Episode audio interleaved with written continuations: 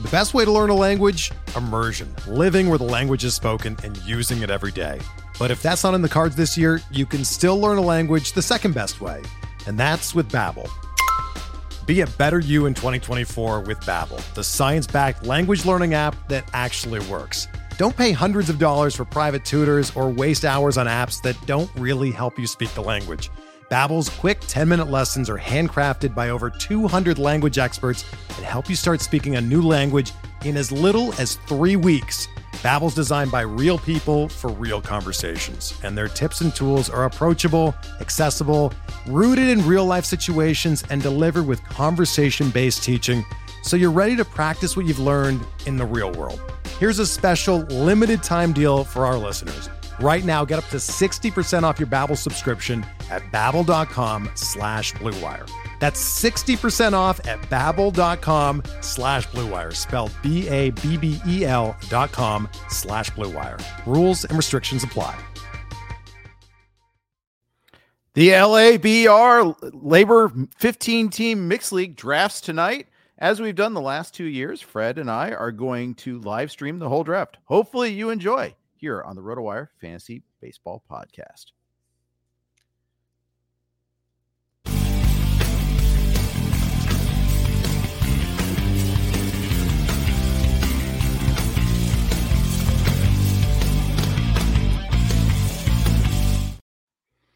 Hey everybody, welcome to the RotoWire Fantasy Baseball Podcast. Jeff Erickson here with Fred Zinkie. As always, our podcast is sponsored by Fantrax. Uh, I'm doing a Strat-O-Matic League on Fantrax. I'm doing another league on Fantrax. The Tout Wars Draft and Hold is on Fantrax. Fred is doing that right now. We like Fantrax. That's that's basically the takeaway from all that. We like you too, and thank you for spending some time with us tonight.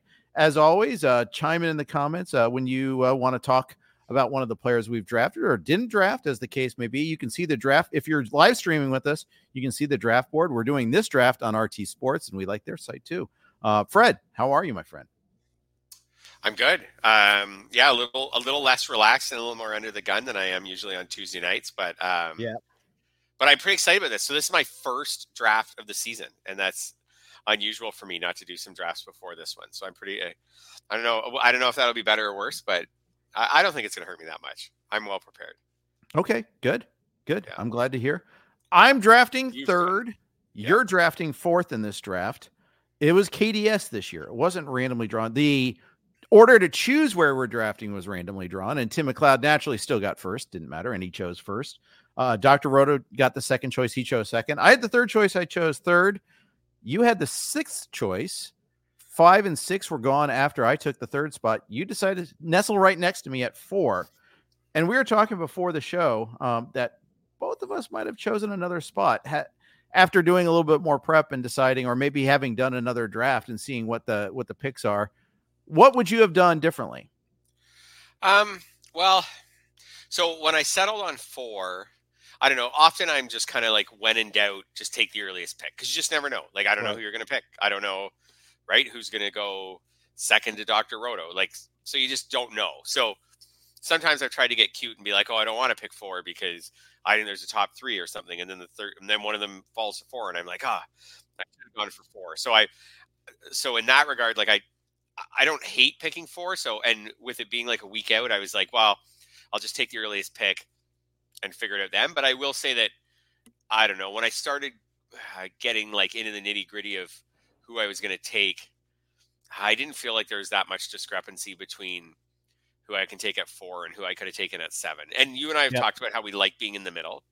Yes. So it was more like I wasn't that enamored with picking fourth the more I got into it. And then that means I'm not in the middle, which whatever, like it'll be fine. I'm not on a wheel or something like that. Like it'll be fine. But I don't know. I I wouldn't have minded maybe just being in the middle. I said that I took fourth more to be close to the two three turn, and I I still think that may work out well for me. I'm not sure, but um, yeah, I, I, think if I could do it again right now, I probably would have picked seven.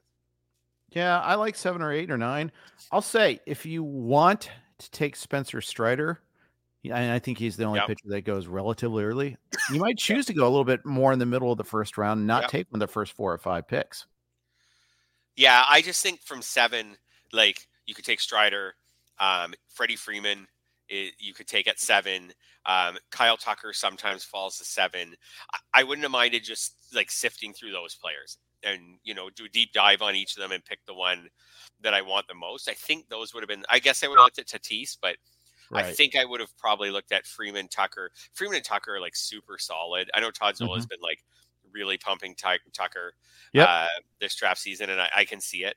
Um, yeah, like you said, Str- Strider's his own strategy where he gives you like a totally different draft than most than everybody else who picks around you. Like everyone else who picks right. around you is going to start with a hitter. So, but I don't think it's bad. Um, in in the end, I just got a little wary of Strider because of the two pitch mix. Like I'm just I, I, I, don't know. Like, I, I, think he could be awesome. I think he could get 300 right. strikeouts. I just wish he had a third pitch. Well, it's funny you say that because he's messing around with one, but yeah. Um, and I like seeing notes like that this time of year. Um, that yes, there are players that Hunter Greene's working on a new pitch too, and that kind of like that, that kind of says something to me. Like Strider's working on a curveball. Uh, you know, he he, he did say he was reluctant to label it as a true curveball, as a modified version of his slider, perhaps. Uh, but you know, hey, uh, we saw last year was the year of the sweeper. You know, is was this the year of something else, or is this also the year of the sweeper? I think there. I think it could be another year of the sweeper. It could be a, a year of right of like taking the sweeper to another level. I think yeah. that could be the story this year. I don't know. There is a chance that Strider gets a useful third pitch. It doesn't even have to be a great third pitch, and then blows right. the off everybody else, strikes out 300 batters, 290 batters. Maybe the third pitch doesn't actually, uh, the more I think about it, it doesn't really boost his strikeouts. Maybe it's not a big strikeout pitch, but it just keeps hitters off balance. It limits scoring against him. I don't know, helps his whip. I don't know. We'll see. Like helps him the third time through the order. That was the big thing. The more I dove in on Strider, like really good the first time through the order, pretty good second time through the order, not as good the third time through the order. Um, you wonder how much the two pitches. Well, you don't wonder. I think the two pitches um, maybe hinders them the more batters get to see him. Yeah, yeah. Matt Leahy chimes says you're the splitter, by the way. Um, and it might be yep, true. That's yep, the Hunter Greene yep. pitch that right now. I've seen so. that. I've seen that from other people too, saying this could be the year of the splitter for sure. Yeah. So, yeah. um, but anyways, I, if he had more of a normal pitch mix, I think he's totally in this environment worth a top five pick. And, mm-hmm. and if mm-hmm. someone wanted to take him there, I wouldn't really argue with them. I looked at it. Yeah. Stephen uh, Kitchell asks, is there any extra injury worry with having a new breaking ball? I think yep. it's a fair concern. Yep, for sure. Yep.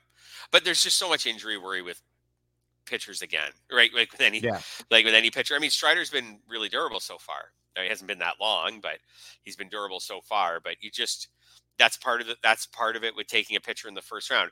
It's also part of it with, which doesn't get talked about enough with taking a pitcher in the first round on February 20th because you're not only buying the injury risk of 32-ish regular season starts you're buying the risk of all of his spring training work as well. Mm-hmm. like like there's a greater chance that Strider gets injured during spring training than a hitter right? So or any or right? Like pitchers are or or gets a serious injury right? We just saw Matt McLain's going to be out like a week. Um yeah. it just it's just there's a greater chance that a pitcher could get a, a, small injury that costs them a month and then they have to ramp up and then they miss all of April. So we're taking more risk with pitchers tonight because of the fact that the season uh, that the season doesn't start for a while. Yep, absolutely. I, am old enough to remember drafting Emilio Pagan as my my Rays closer, seeing him get traded to the Padres uh, where he was not the case. yeah. Uh, on I, also that the next day, JT Realmuto hurt his hand in spring training. Now, granted, he ended up being okay, and I, I think I is that the year I won? It might have been the year I still won. Um, but that's all. Uh, but uh, question from uh, in, in Trey We Trust about uh, is LABR still BA instead of on base percentage? Yes, it's still batting average. Uh, uh, Wars, on the other hand, is OBP, and it's been OBP for a while. It's been OBP for like 10 years. Um, believe it or not. Uh, it just it maybe I think some people didn't realize that, or maybe uh, you know, we we've added leagues. We do have an extra league in Tout Wars now, which has some alternate category leagues. We have innings pitched instead of wins, and we have uh saves plus holds instead of saves in the alt- only in the alternate category league. But uh, so we are trying to experiment in the Tout Wars environment a little bit there. So it's a little different. Um, but it's it's kind of fun. Uh, so we, we the McLain injury, I I'm bothered in two reasons. One, I'm a Reds fan. Two, I'm a McLain honk. Three, so it's more than a couple. It's a few reasons. Uh, three, I took him Sunday in the Scarf League where I took him at uh, pick 62. Uh, but most importantly, I'm worried because this is the same injury that knocked him out for a good chunk of time last year. It's sunk six months later, and it's still a problem.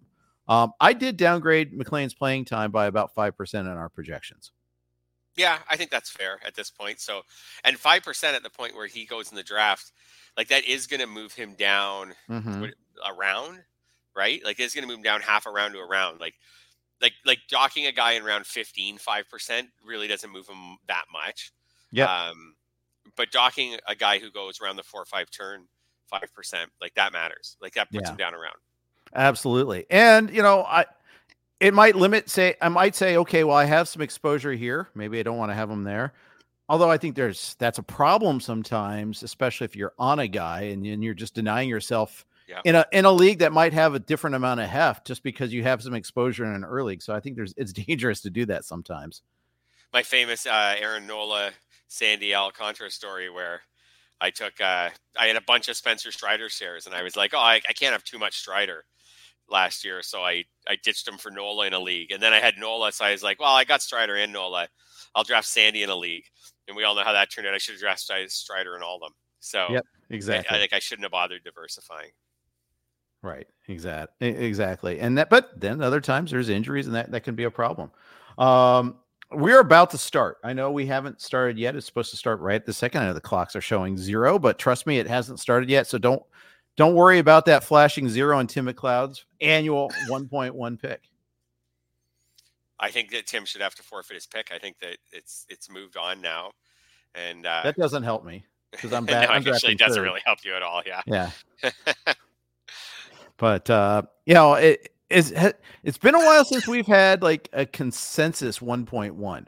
Like, oh, yeah, and not even close to uh, you know the amount of distance. I mean, there's been years that Trout's been the obvious 1.1, but it's been by two or three dollars. And my by my dollar values, I have him as thirteen dollars better than the next best player. Yeah, it's yeah, it, it's massive. Like you can't even consider someone else uh, this year. Like, and I'm just and I'm doing. You were talking about Tout Wars OBP League. I was looking at like my Tout Wars draft started today, and like it's the same thing. even in Tout Wars, even if you switch it to OBP, where Juan Soto gains like a massive amount of steam and Judge gains a lot of steam, like mm-hmm. it doesn't matter. Like Acuna is so far ahead. Like even getting cute, like you just can't do it. You're just throwing away your chance to win, right? right. By yeah. And no surprise here, Tim did take Acuna number one. My personal number two is Julio Rodriguez. He went number two. Yeah. Guess what? That means I'm on the clock. Yeah. So my number three is your favorite player from last year, Bobby Witt Jr. Uh, I'm taking him oh, just now. Yeah. I didn't have him anywhere last year. I, I don't feel like I'm trying to correct an error, but at the same time, I like him. Uh, I, I, I'm I'm I'm buying everything he did, and I, I honestly love getting the shortstop this early. Yeah, getting shortstop early is uh yeah is good. I took Corbin Carroll fourth. I think um I would have taken Witt. Like I think that was the right pick. um, I think now that uh, the thing about Witt is like you're right. I was down on Witt last year because the previous year he wasn't that good of a player, like an actual baseball player wasn't that good of a player. But mm-hmm. um, he's changed that. Now he's actually when he wasn't that good of a player, he was actually still really good in fantasy. And now that he's actually a good player, then uh, then he's even better in fantasy. So Absolutely. I don't love that he's on the Royals, but I don't know people are a little buzzy on the Royals offense. I don't really feel that as much as most people do, but uh, but like I don't, he, the Royals had a, an abysmal offense last year, and he was awesome. Right. Exactly. So, and I think they try to improve a little bit more on the pitching yeah. side than the hitting side. I still think that lineup five through nine is pretty bad. Maybe six through nine. It's pretty bad, but yeah. still, I like that they tried. Uh, Spencer Strider went at 1.5. and I honestly, I, I, t- I have him there too, but I haven't seen it happen that often. Me so either. I'm a little surprised. Yeah, I agree. Uh, Derek Van Riper took him. Mm-hmm. Um. I like I said going into it, like I on my numbers, he comes out right neck and neck with Carroll, who I took, with uh, Mookie Betts, who just went six, with Freeman, with Tucker. Like he's right in with all of them. And so if you want to go in that direction, Like you could do that, and there, and there's there's plenty of hitting the next couple rounds. Like Derek will now probably be able to settle in and take hitters with his next couple picks. We'll see what he right. does, but um, the does anybody do pocket aces anymore? I think I think you could still see it. Yeah, I mean, I, I don't see it that often, but no, it could. It, you still can do it. That's for this sure. This room used to be really hitter heavy. It's not really anymore. So it used to be really hitter heavy, but I f- I don't think it is. I feel like it's pretty normal now. Yeah. Yeah. All right. So there was some concern that Alan Harrison wasn't in the room, but he just chimed in that he he was. Um, now we're concerned about whether Rudy made his pick, but yeah, I think he did. Kyle Tucker just, and I I know Kyle Tucker is a Rudy guy, so Kyle Tucker goes one point seven. Okay. Yeah. Yeah, I think that's like a really safe. I think Kyle Tucker's about as safe as a first round pick can get, right? Like he's right in his prime. The Astros have a really good lineup. I think uh, the, if the Clash were analyzing this draft, they'd say with Kyle Tucker, Rudy can't fail. So, anyway, there, okay. goes there, there, goes super eye roll there by Scott Jensen. He's not even listening. Um, but uh, yeah, and I don't blame him just because of that reason alone. But uh, there you go. Uh, Fernando Tatis. Uh, uh, you know, I, I I don't think it's that controversial to take him there. I mean, I, he wasn't worth it last year, but tradition, you know, historically he had been before the suspension. I think he's gonna he could be t- he could be the 1.2. I don't know about 1.1. He might. I guess there's years where he could be the 1.1 still. Yeah, yeah, I think I think there are. Um, I think he could get. Yeah, I don't know if he could get back there. Maybe, maybe if Acuna took a step back, but yeah, he can he can be right up there. He could be the 1.2, I guess, in this environment. Yep. yep. So far, no real curveballs. Yeah, no real curveballs. Juan Soto goes tenth. Trea Turner eleventh. Some remark. I think Trea Turner's a really nice pick at that point. I love Freddie Freeman this year again. Like I don't know how. I know he's 34, but man, just hitting second in between Betts and Ohtani is just awesome. So I think he's a really safe pick. He went ninth, and this is where I was talking about how I may have preferred to sit at seven. We'll see what the second round brings to me, but right. I could have sat at seven and picked Tucker or Freeman or Tatis. Um, yeah, and then just been in the middle for runs the rest of the way. So I generally still love the middle eight, seven, nine. Yeah. Um, but I think there's also a, an advantage. Not only is there an advantage in the first round, I think there's an advantage in the third round in terms of the talent available. I think it kind of evens out after that. Me too. Uh, so that that's one thing I'd say. Question uh, in the chat: Albert Richards asked, "Do you draft differently in a roto head-to-head categories league versus a regular roto league?" Good question, and absolutely yes, I do. Yeah. First of all, you don't have to worry about where you you know I have to have this many stolen bases. I have to have this many saves. I think that's a, just just a massive difference there. Um, you you know what your point system says, and maybe you have a league where you're required to have X number of relief pitchers. I hate those, by the way, uh, but they exist. Uh, but it, other times, it's really nice that you can say, I don't care who the closer is, you know, and there's something to be said for that. I just want good pitchers, period. Yeah. I mean, in a head and in a head to head categories league, it opens up. It's much more appealing to consider punting a position or a, a stat and just saying, you know, I'm not going to have a lot of speed or I'm not going to have a lot of saves or something like that. In a roto league, you can do it. I've done it a bunch of times with saves, but you put a lot of pressure on yourself. In a categories league, in a head-to-head categories league, you can say I'm gonna I can win my head-to-heads even if I'm consistently losing in one of the spots. Exactly. Exactly. Um, I think that that could definitely work out pretty well. Um, and punting stat punting categories work out better. If you have an overall contest, obviously you can't punt. If in roto, it's harder to punt. Um, roto, you I mean you can roto cat roto head to head. You can. Uh, I think that's absolutely a strategy. Yeah.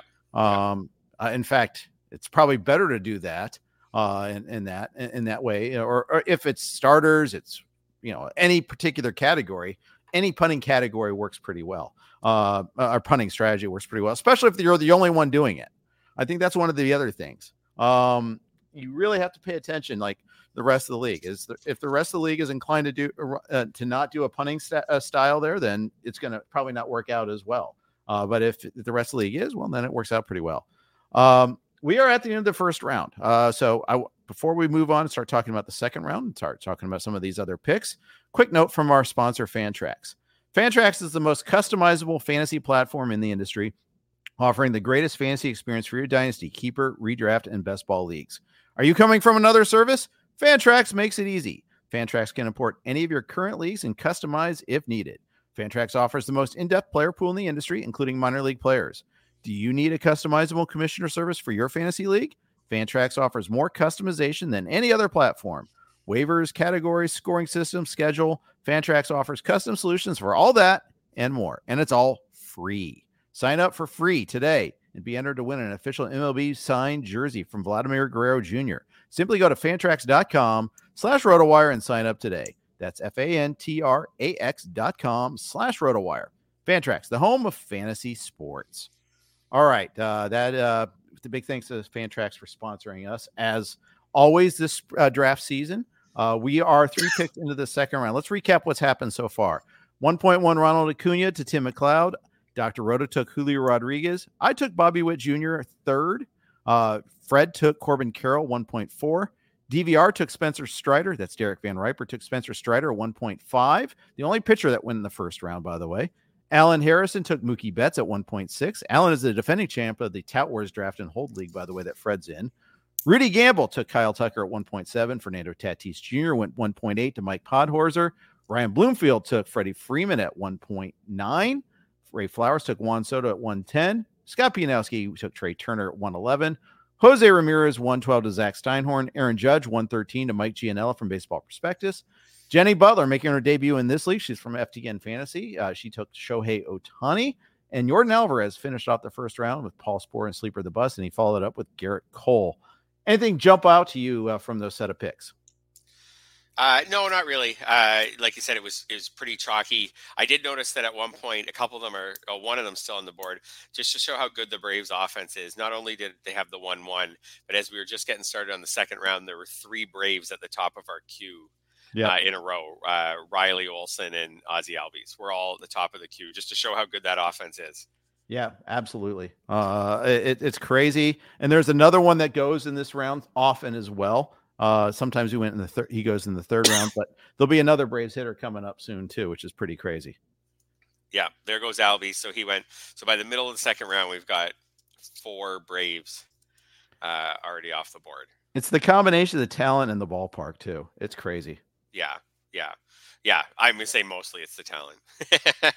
yeah. The uh, the Rockies would like to would like to uh, would like to say it's not the ballpark because they can't get anyone in any of these picks and so well, yeah, the Rockies are dumb though. So yeah, yeah, that's true. That's true. So Lindor just went. We were talking. I think that was before we went on the air that you got him in the second last pick of round two, um, in a in your most recent draft. But he went uh, the sixth pick of round two tonight.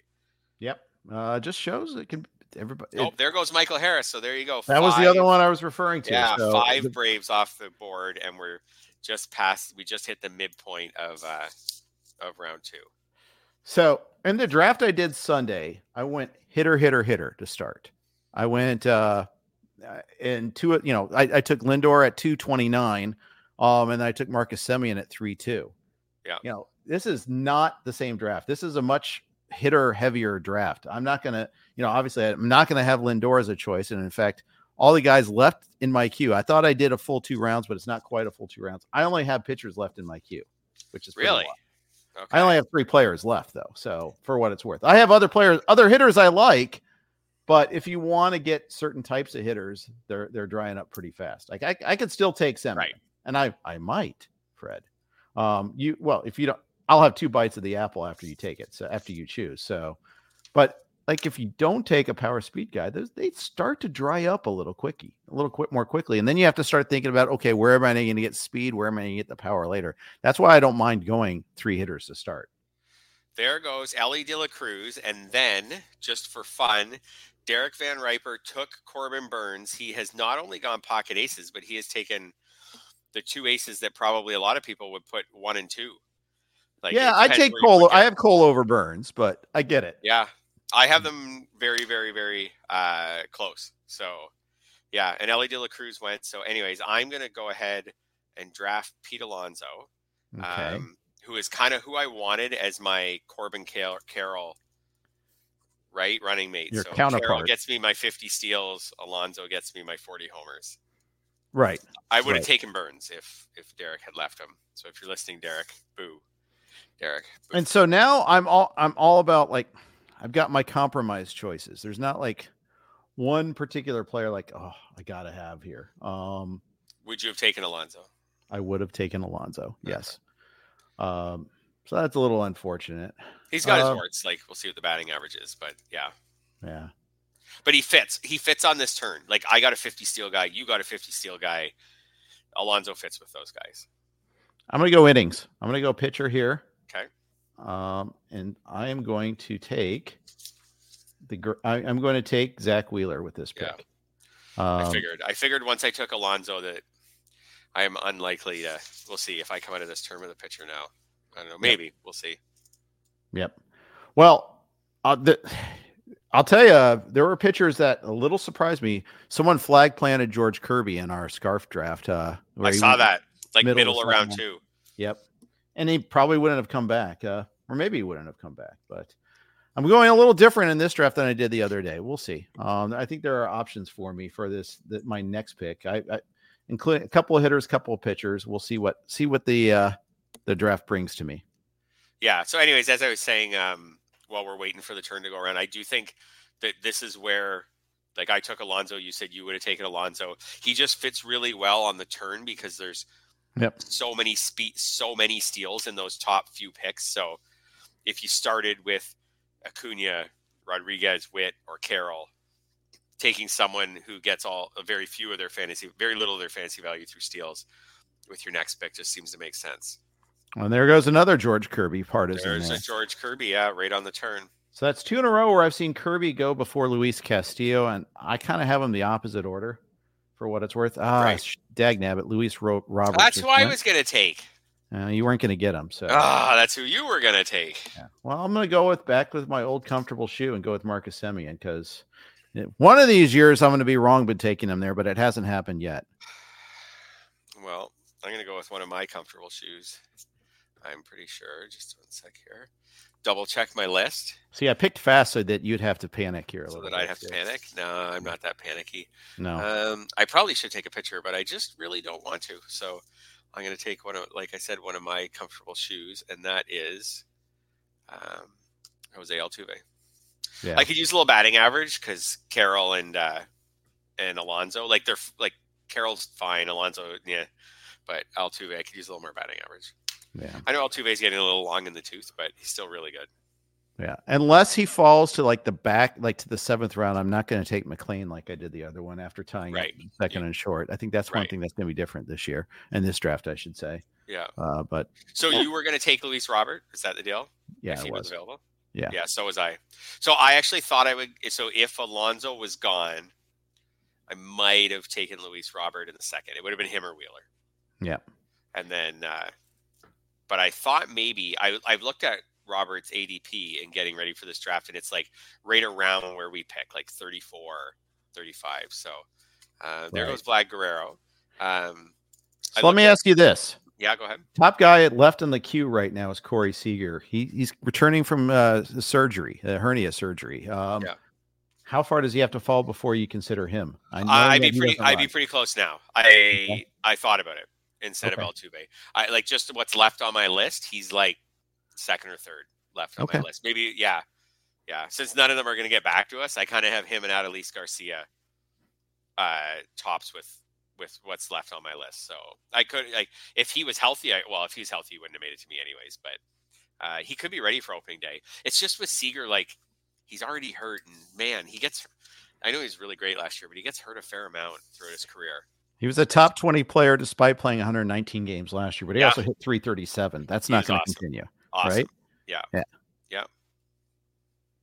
Yeah. There goes Luis Castillo in the middle around six, or mm-hmm. around three, I should say. It'd be interesting to see how pitchers go from here. Your scarf league, I commented to you when we were messaging, like got really pitcher heavy starting right about now. But a lot of it was relief pitcher heavy.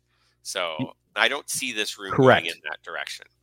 Yeah. Uh, the first closer went at 3 1 in that draft. Yeah. And closers went, there were 13 closers in the first six rounds. That I, I don't I predict that won't be the case. Keep in mind, there's no overall component. so yep. punting strategies yep. are a lot more viable here. Um, and that, that's one of the things. Okay, CJ Abrams just went at three. That's interesting. Yeah, that's a guy I'll be honest. I don't know what he's going to do this year. I don't know if he's going to be worth it. But it's interesting to see him go like ahead of Bo Bichette. CJ Abrams, I mean, he's a stolen base, huge stolen base yep. guy.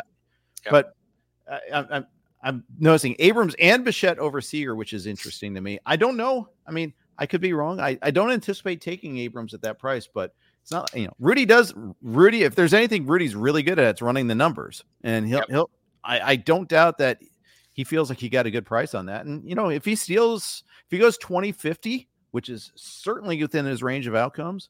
Abrams is very much worth it at 3.7. So I just don't know. Yeah. I, I and just, it's not like Rudy was like desperate for steals. Like he started his draft with Kyle Tucker and then Kevin Gausman. So he had one hitter and he was a 30 steal guy. Like it's not mm-hmm. like Rudy, you know what I mean? It's not like Rudy had started his draft with Freddie Freeman and uh, Pete Alonso or something. And it was like, oh, now I need my, yeah. I, know, you know, I need a bunch of steals all at once. So he didn't have to go in that direction. So that's a real sign that like Rudy thinks that Abrams is going to have a really good season.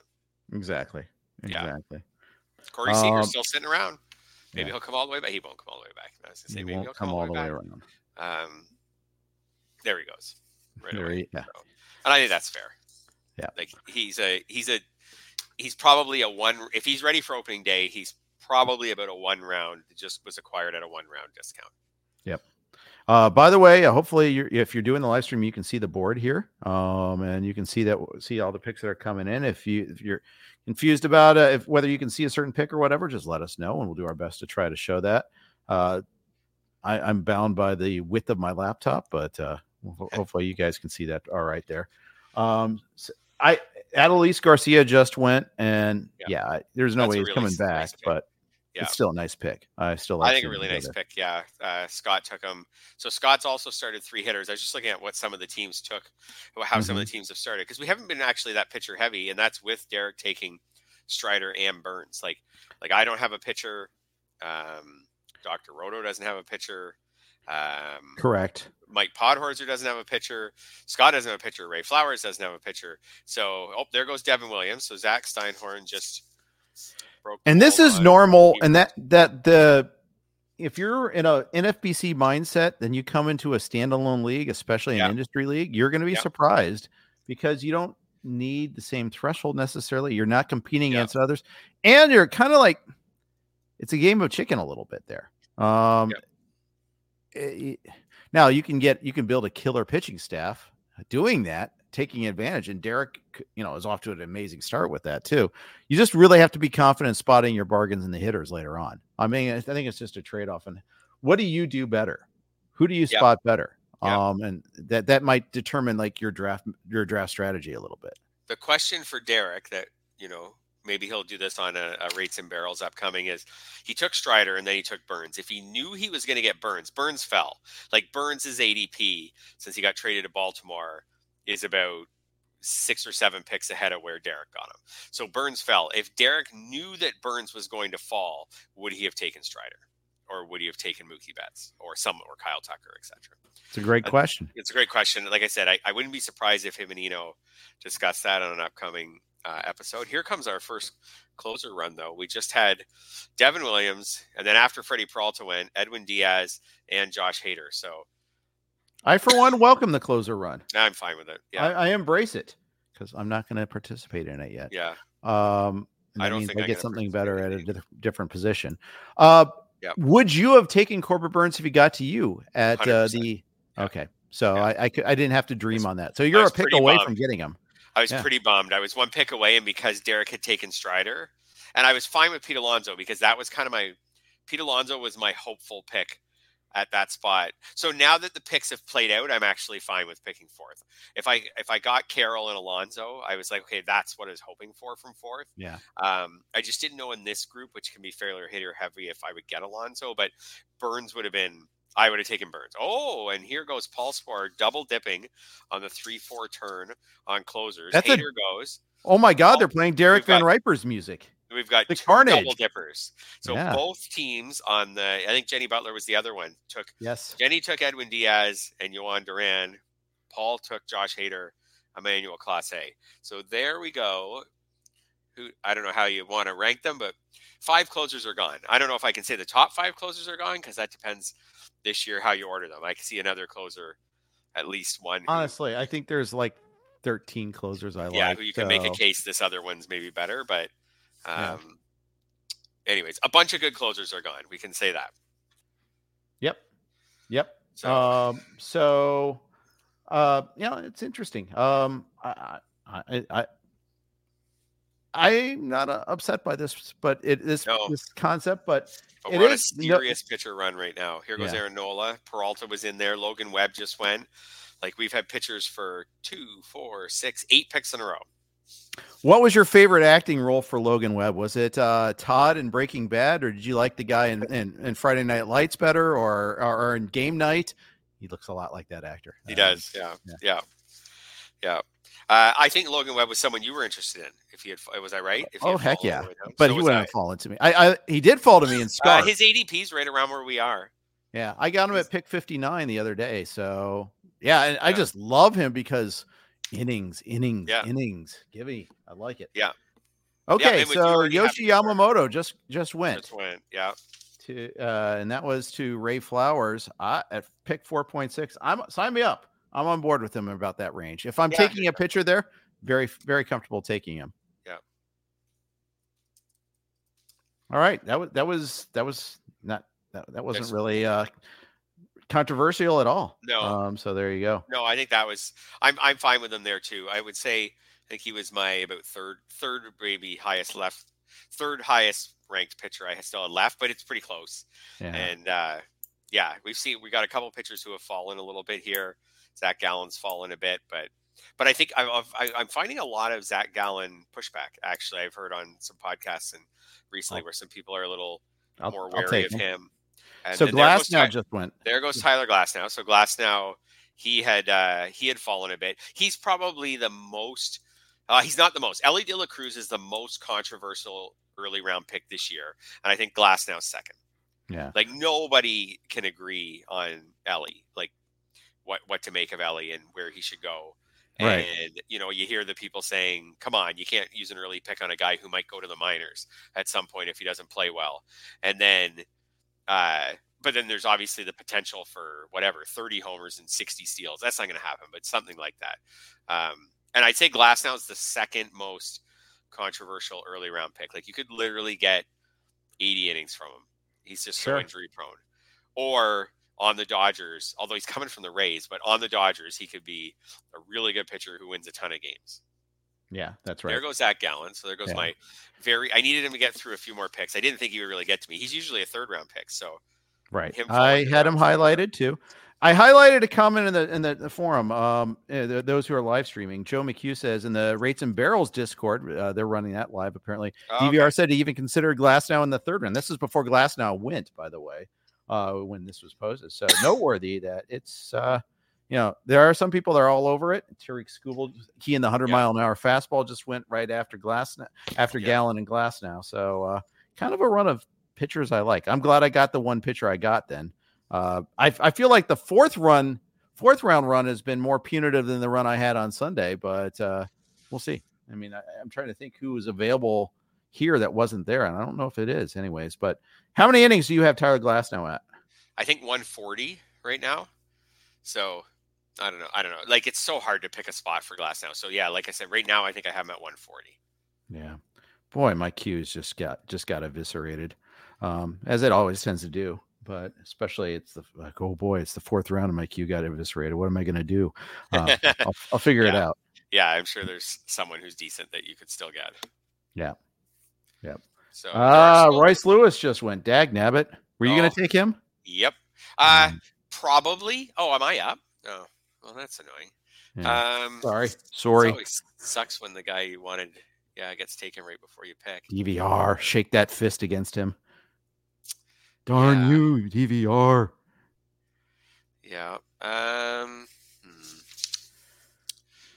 Uh, so uh, basically, I was going to take Royce Lewis or a pitcher.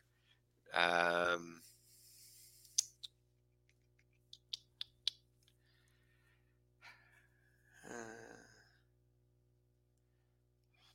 Think. Whoops, that's definitely not who I wanted. Whoops, I'm really messing up my thing right now. So I didn't. Re- I wasn't going to take an early closer. but I have Camilo Doval better than what's left at closer. So okay, kind of went off my board and took him. Like after that big closer run, I don't mind getting one of what's left. Yeah, well, eh, I think he probably stands out among those that are left, and yet I'm, st- I, yeah, I'm gonna probably. I maybe should have still. Yeah, I don't know. Maybe I could have still waited and not yeah. taken one, but I don't know. I didn't really like. Yeah, I like him better than what what else was left. So I'll get one closer. Yeah. Not well, super excited about that pick. I mean, I'm not super excited here either. I mean, this is the downside to picking where we're picking. I um, would have been super excited about Royce Lewis. DVR is really messy. So he stole my Corbin Burnes, and now he stole my Royce Lewis. So I'm going to go another old and boring guy in Framber Valdez. Okay. Um, and now, so I've got two starters, and here goes another one in Logan Gilbert right after that. Um, yeah, there's a boring. I don't think Logan, Gil- Logan Gilbert can be boring yet. He's too young, but I was just wrote up. I think it comes out tomorrow. The consistency guys, like the the steady, safest guys at each position, and he was my pitcher. Him and Gerrit Cole were my pitchers. Yeah. Um, Gerrit Cole is consistently awesome, and Logan Gilbert has been almost the exact same pitcher for all three years of his career, just consistently good. Yeah, yeah. So, so I'm just just kind of cruising along, not not really loving this yet. Uh, I got to be honest. I'm okay with it. Yeah, I'd say I'm okay with it. Yeah. Josh Lowe would have been kind of a target here. He just went at 5.1. Zach Eflin goes, get your guy, get your guy. Um, Josh Lowe is, yeah, is, I did not have him ranked near where, where he went. Oh, there goes Zach Eflin. Yeah. So I like the Zach Eflin pick actually. He was in yeah. my queue. He wasn't at the top of it, but he was in my queue. You Why don't you like Josh Lowe there? I, I, I don't know. Maybe I need to give him more credit actually after one one breakout season. Yeah. Well, you're up. What are you thinking? Yeah. Probably I'm, a hitter. I'm thinking a hitter. Oh, all right. I am going to go with a guy that kind of had a bad year. Low key had a bad year last year. I think he bounces back a little bit. I'm taking Paul, Paul Goldschmidt. Oh, that's really fun. I like that. Yeah. So actually, you know what? I don't mind taking Camilo Doval now because the guy I was going to take was Grayson Rodriguez instead, and I ended up getting them both. Oh, there you go. So there you go. So it, everything's coming up Zinkie right now. I could have taken Rodriguez. If I if I didn't take Doval, I would have taken Rodriguez and then maybe taken Doval on the other side of the turn. Yeah. So kind of regretting the Framber pick. I mean, I, as much as I can. I mean, one can, but I just, I, I you know, it's. I had Framber in a cluster of pitchers with Grayson Rodriguez and yep. Logan Gilbert and Eflin, and I had them all like in a group. Yeah. Uh, Derek is actually nailing this draft, and he took Nico Hoerner, who was my highest ranked hitter left. And that was my other choice was Nico Hoerner. I and I decided Hoerner. to get a little more power than, than yeah. speed. That was my choice. I couldn't even consider Hoerner when I had. This is the same as you, maybe. Like I didn't. I felt like as soon as I like in my pre-draft prep, once you're going to take Corbin Carroll or Bobby Witt, like a 50 steal guy, like are you really going to take Nico Hoerner, like a 40 steal guy, right. like with limited power? Like I don't know. I just I felt like I didn't need because I'm gonna get I'm gonna get steals later, like in some ways, I'm sure. I know me, I'm gonna get some steals. So um that's where my other really... issue is I already had a second baseman too. So right, yeah, I would have. Now I did. That's okay. I did shortstop, second baseman, middle in the first five rounds on Sunday, and it turned out yeah. fine. Yeah, but I, I want a little bit more flexibility here. There goes oh, Will Smith. Smith. goes before Realmuto. Interesting. Yeah, surprising. But I don't think.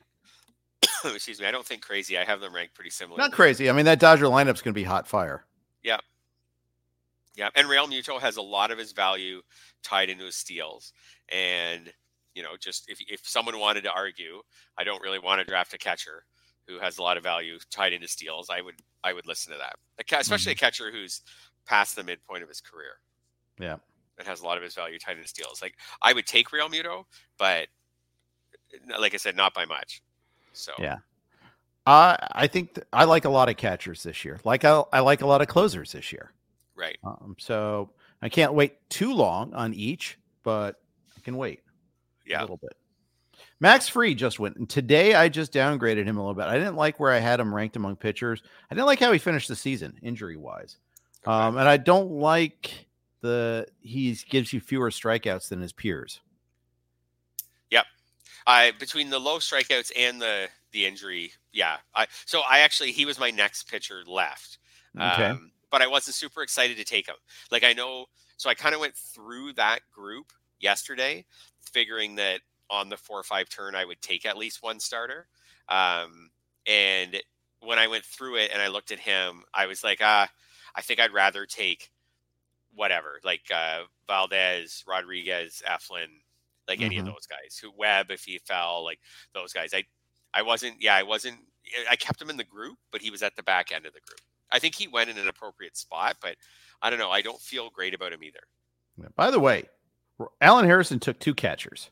He took Rutschman and Oh. Smith together. Okay. It is a two catcher league for people that are wondering about that. Yeah. Good point brought up though in the forum. No DH bat. Uh, David Klum said no DH at bats for Will Smith this year. He's right because of Yama, uh, because of That's right. Ohtani. Now Ohtani, I think will get Ohtani- rested. I think. Yeah, I think. I think he's going to get a little bit of that, but does, we're not guaranteed that Will Smith will get those at bats though either. Could be Miguel Vargas for all we know.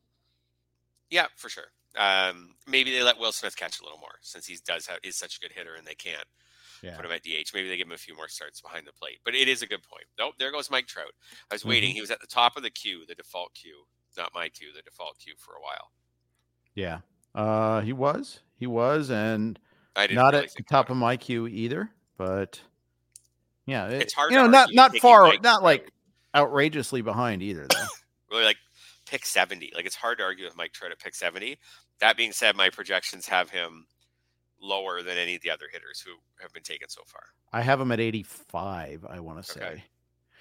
Um, and granted, that's Right, and as I always talk about, degree of precision. if you have a guy at 85, you can't take him till 105 because your list isn't going to match. You know what I mean? It match the actual list. So, um, you're you, so you're really fully out on Trout this year. So am I. So I'm not. I'm not. Well, I'm not fully. out. If you have him at be a league where he 85, like like I said, I like think there'll be leagues where he slips. But for you, yeah, for you to get to the 85th player on your list, like I said, like we probably are past pick 100 for that to happen. So you'd have to Yeah. you have to slip pretty far, or you'd have to kind of compromise where you get to a point where, like you said, make, this time you end up pick 70. Maybe he gets to pick 80. He's not the highest guy left on your list, but he's one of the higher guys. And you're like, you know what?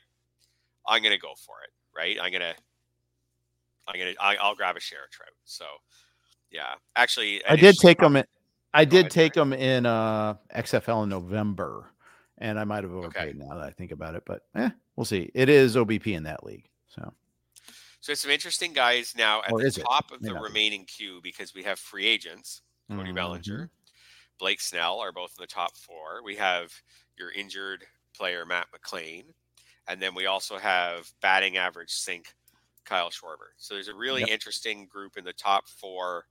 From and two from- other injury issues too with Jazz Chisholm and Oneil Yeah. Cruz, not that Yeah. far behind. Yeah, they're uh, they're not that far behind. You're right. So and there goes Chisholm. So Yeah, so we've got a really interesting mix here where like there's people out there who just can't will not take Kyle Schwarber. There's Yep. people out there who can't take Kyle Schwarber because they've already taken maybe a, a low batting average guy or a mediocre. I like I don't think I could take him with Pete Alonso. Like I, no, I that's a think good point. Too, and I don't I like I don't have I- have Altuve, but I don't have a bunch of 300 hitters. I just don't think I like I think there's people who just can't take them. There's Yeah. people out there who will not take Bellinger or Snell because they're unsigned. Um, yeah, and then Matt McLain now with the minor injury, he should go. I think before it gets back to us still, but we'll see. Yeah, I reckon he will. Uh, Bobby Miller just goes. Bobby just Miller, he's He's, another one of those. I'm not sure what he does this year, guy. Yeah. me. He rates.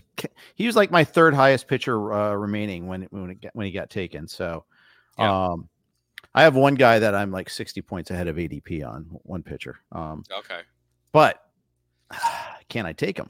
That's the question. Uh, Because I already have two starters, so we'll see. oh sure, I- you could if you want I to. could. I must. I must. but uh, probably won't take him in this this turn. If uh, but we'll see. Um, I have to say, I'm starting to not feel that great about my Camilo Doval pick now because nobody else has taken any closers since I took him. no, you're right.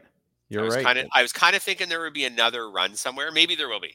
Maybe it'll be here in round six. Like it won't be on the turn right here. you'll you'll through. start it. You'll be the guy. You'll be No, that guy. I already tried that. it didn't work. Do it again. five. Do it twice. Get three of them. Come on, Fred. You can do it. We'll see. Maybe I will. Maybe I'll get another closer. We'll see. Yeah. If you guys are just going to leave him there, hey, I don't have to spend my fab dollars in this very difficult fab league for people like following. Why don't you explain that Like, real quick? yeah, a hundred dollars fab, not a thousand, and everybody costs at least a dollar. So that's a tricky fab situation, just in the sense that like you can't have zero dollar bids. You kind of have to save five dollars for, uh, in my opinion, you kind of have to save at least like five dollars for September just to make sure Mhm. you don't have a complete zero in one of your spots. So um, it's a tricky, it's a tricky one. So like if you're going to go and spend you know, if uh, an Ellie De La Cruz last year when he comes up, if you're going to spend like 50 or 60 on him, like that's a lot when there are no zero dollar bids. And, and when a $1 bid is actually 1% of your budget, not like it is in NFBC where it's 1% of 1% of your Mhm. wait. Is that right? No, 10% of 1%. Either way, it's one of a thousand dollars that you have. I can't do math and draft at the same time. There goes Blake Snell Mhm. early in the third. So that takes one of the free agents, big name free agents, off the board. So Bellinger is still sitting there. Um, yeah, and then so it's just how much faith do you have in Scott Boras that he can actually get Right. these guys delivered? So going back to your fab point, a lot of people like to get their closers locked up in this league because you don't want to spend more than a buck or two on speculative saves. Yep. Maybe you if, if you know the guy's a closer, you go aggressively, but what if you know it and then he flops? Yep. Or you know, you can still trade, but you can't trade fab dollars. Um, that, that's the thing that, that makes it very difficult. And you know, you have to have find a willing partner. You might have to overpay in the trade market. Um, you can thread that needle. It's worked. I've I've made it work before. I think you and I kind of made a couple of trades one year, Yep. um, where I fabbed a closer and traded him. If I if I recall, yeah, correctly. something like that. Yeah, I got Votto and then I traded Votto away um, later on and got got timed it pretty well if I recall correctly. So it can happen, but it's Yep. not easy. Last year I did not do that very well, so it can happen. Anyways, there um, goes Eury Perez. There's an interesting, the high upside guys. A lot of these high upside youngsters are have now flown off the board. Skubal's gone, right? Grayson Rodriguez gone. Um, Bobby Miller gone. Now Perez gone. So a lot of these like really high upside young guys where it's a question of how many innings are you going to get from them.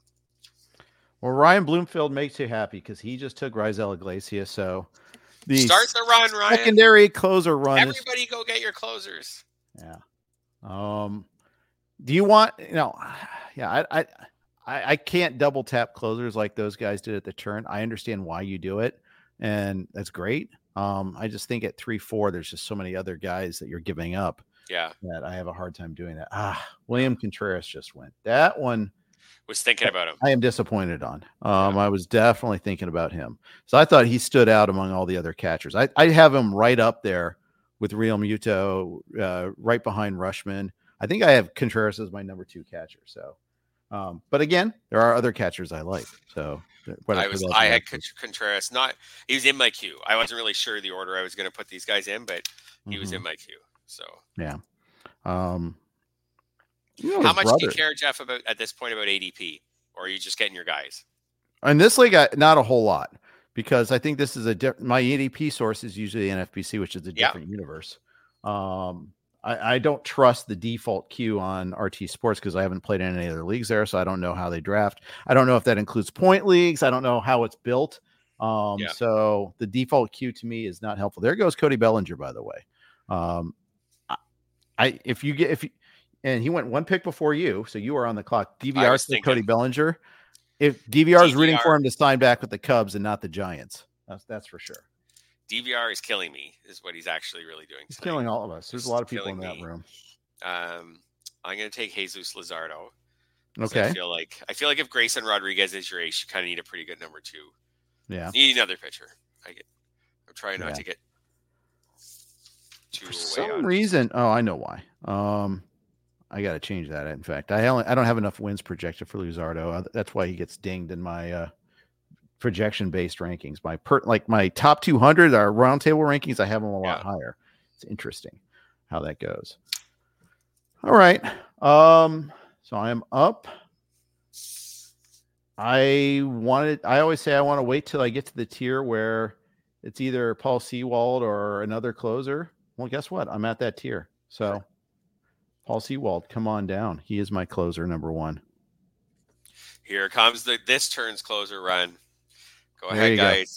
Go. Cheer it on. Cheer it on, Fred. Go get your closers, guys. Got to hurry up before they're all gone.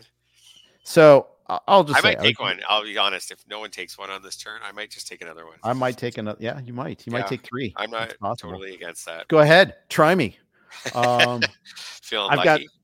I've got three uh, players in my queue, and one of them is a closer. But I, I was debating Sewald versus Alexis Diaz. Where do you fall between the two? Um, I have Alexis Diaz higher, but like yeah. not by like a ton.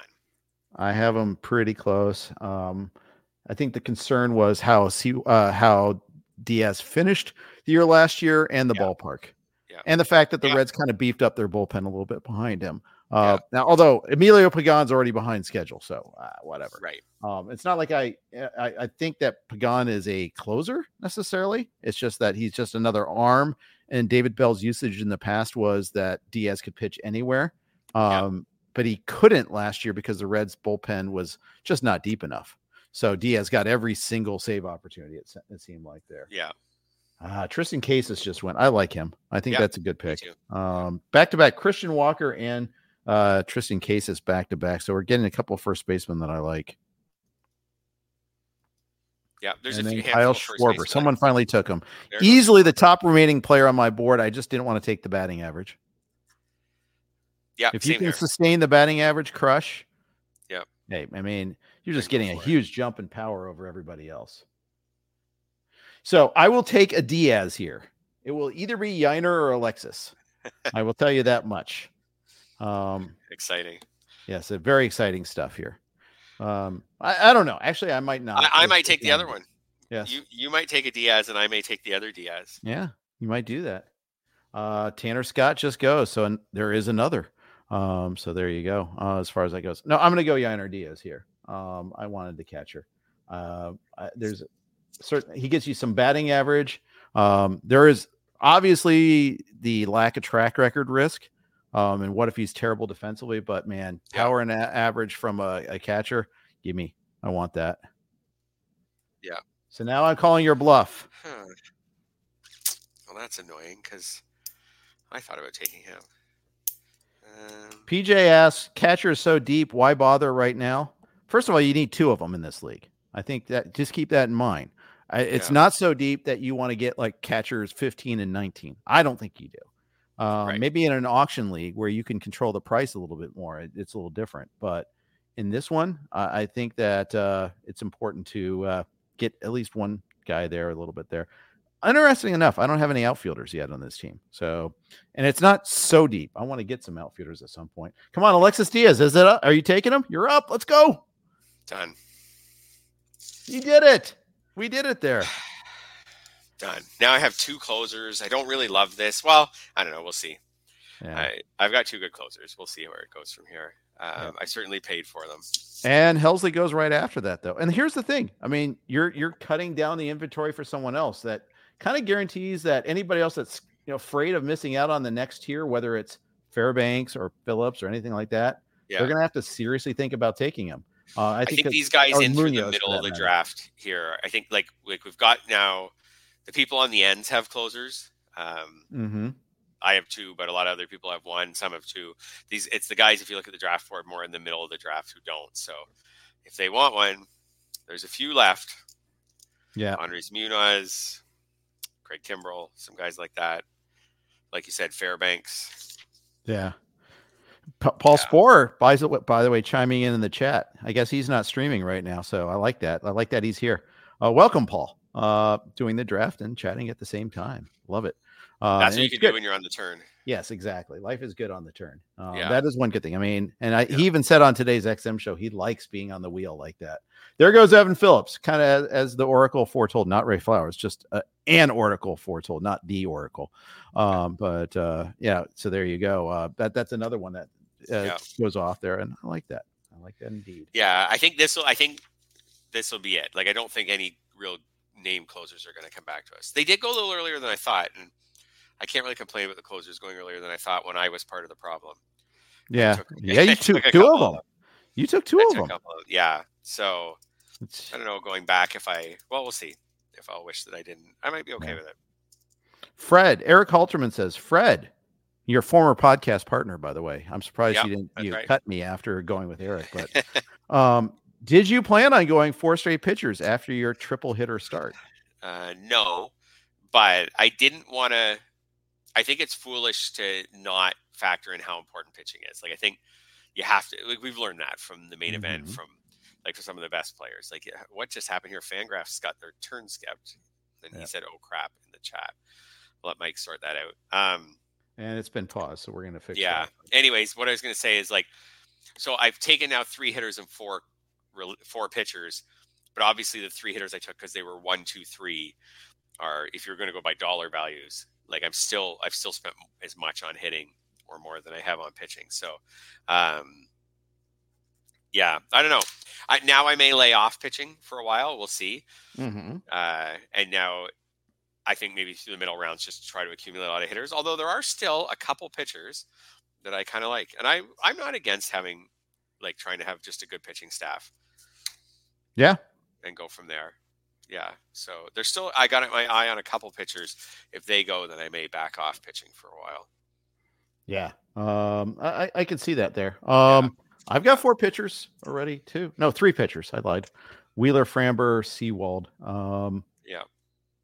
I almost did the double closer, but I, I kind of, to my mind, I don't want to take two closers in the first 10 rounds. Yeah. But I get it. yeah, and especially because I don't have, there's not an overall component. I think that's the, the key thing is you can fab, you can trade. Yep. And you don't have to have like for the overall aspect, there's just this league. So if I'm doing better in other categories, that's fine. Yeah, like we discussed, I, I did factor in a little bit that in this league, it is harder to fab for uh, Mm-hmm. it is harder to fab for saves. Like you're gonna have to you can't just cycle one and two dollar, you know, relievers every week like you can in NFBC and hope that eventually you hit on one. Dick you can, but you're gonna end up wasting like twenty or thirty percent of your budget on Yeah. them. So um yeah, hopefully these hopefully the guys I take turn out and close all year or close most of the year or something, and then I'm near the top in saves and I don't have to pay for that. This might allow me when some great prospect gets called up to just be the guy who goes all in on him Right. Right. Right? Because I Um, don't have to save back money to pay for saves. So you also don't have to win saves. So I thought about it. I thought about it both ways. Like maybe I'll just maybe I'll end up in this league winning saves, and then and that'd be great. And with the two picks, and it helps helps my well, hopefully helps my ratios. We'll see with Diaz, the walk rate and everything. And yeah, I've always been I felt pretty good about Alexis Diaz for this year. I know some people have tried to sway me the other way, but I'm kind of holding firm on that. Indeed. So and oh, and if you hadn't taken Yainer Diaz, that's what I was going to take. okay.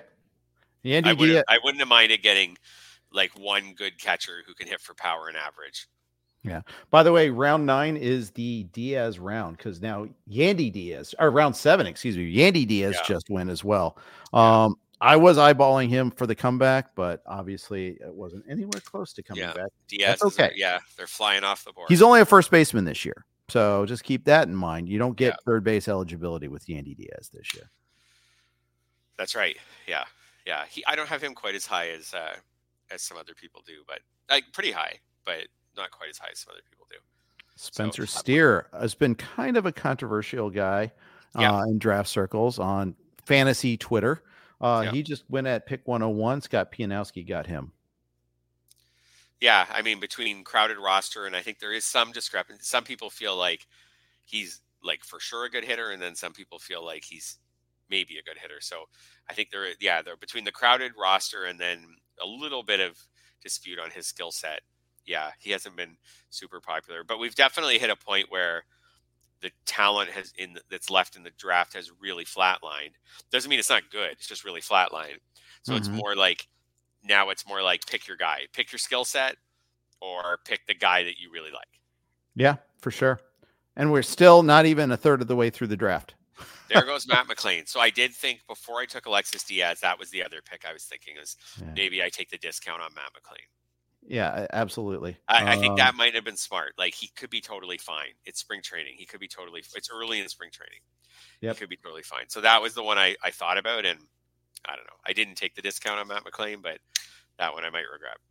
Yeah, exactly. Um, it's possible. I, I could regret it, especially although I always have the belief of if it's a player on your favorite team and you don't get him, well, at least he's breaking out for your favorite team.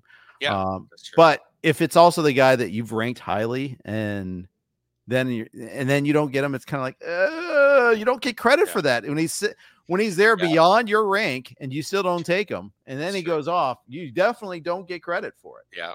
So but that is, that is a good point. Yeah. I, I I did run a little scared uh, of that there, so without a doubt, um, we'll see.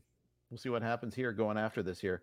Paul's on the clock. He just took Nolan Arenado uh, to finish round seven, pick 105. Nolan Arenado, kind of like end of a tier at third base, by the way. I mean, there, I think there's some other interesting guys, but like for instance, yeah. Josh Jung, who just got a strained left calf at fielding yeah. ground balls. I mean, that pushes him down a little bit. Um, there are others that I like, um, but definitely uh, one of those guys you probably have to push down a little bit. Yeah, for sure. Um, I haven't I haven't moved in my rankings yet, but I need to do that. But yeah, I think after after Arenado and Jung, or now maybe after Arenado, there's definitely a drop off. Yep, there is. I have others that I like, but uh, I'm gonna wait a little now. Yeah. And then I just downgraded Caminero because the Rays signed Amed Rosario um, and yeah. it, it, closes off shortstop, and it, you know, just it tightens everything up. Isaac yeah. Paredes could play third, he could play second. We'll see, but it's just one less spot that we can have that make that work. So I, I, I downgraded Caminero because he's probably going to get begin the year in the minors. I don't want a guy that's going to begin the year in the minors that in the first ten rounds. I just no. can't do it, or even in the first fifteen. Yeah, yeah, for sure.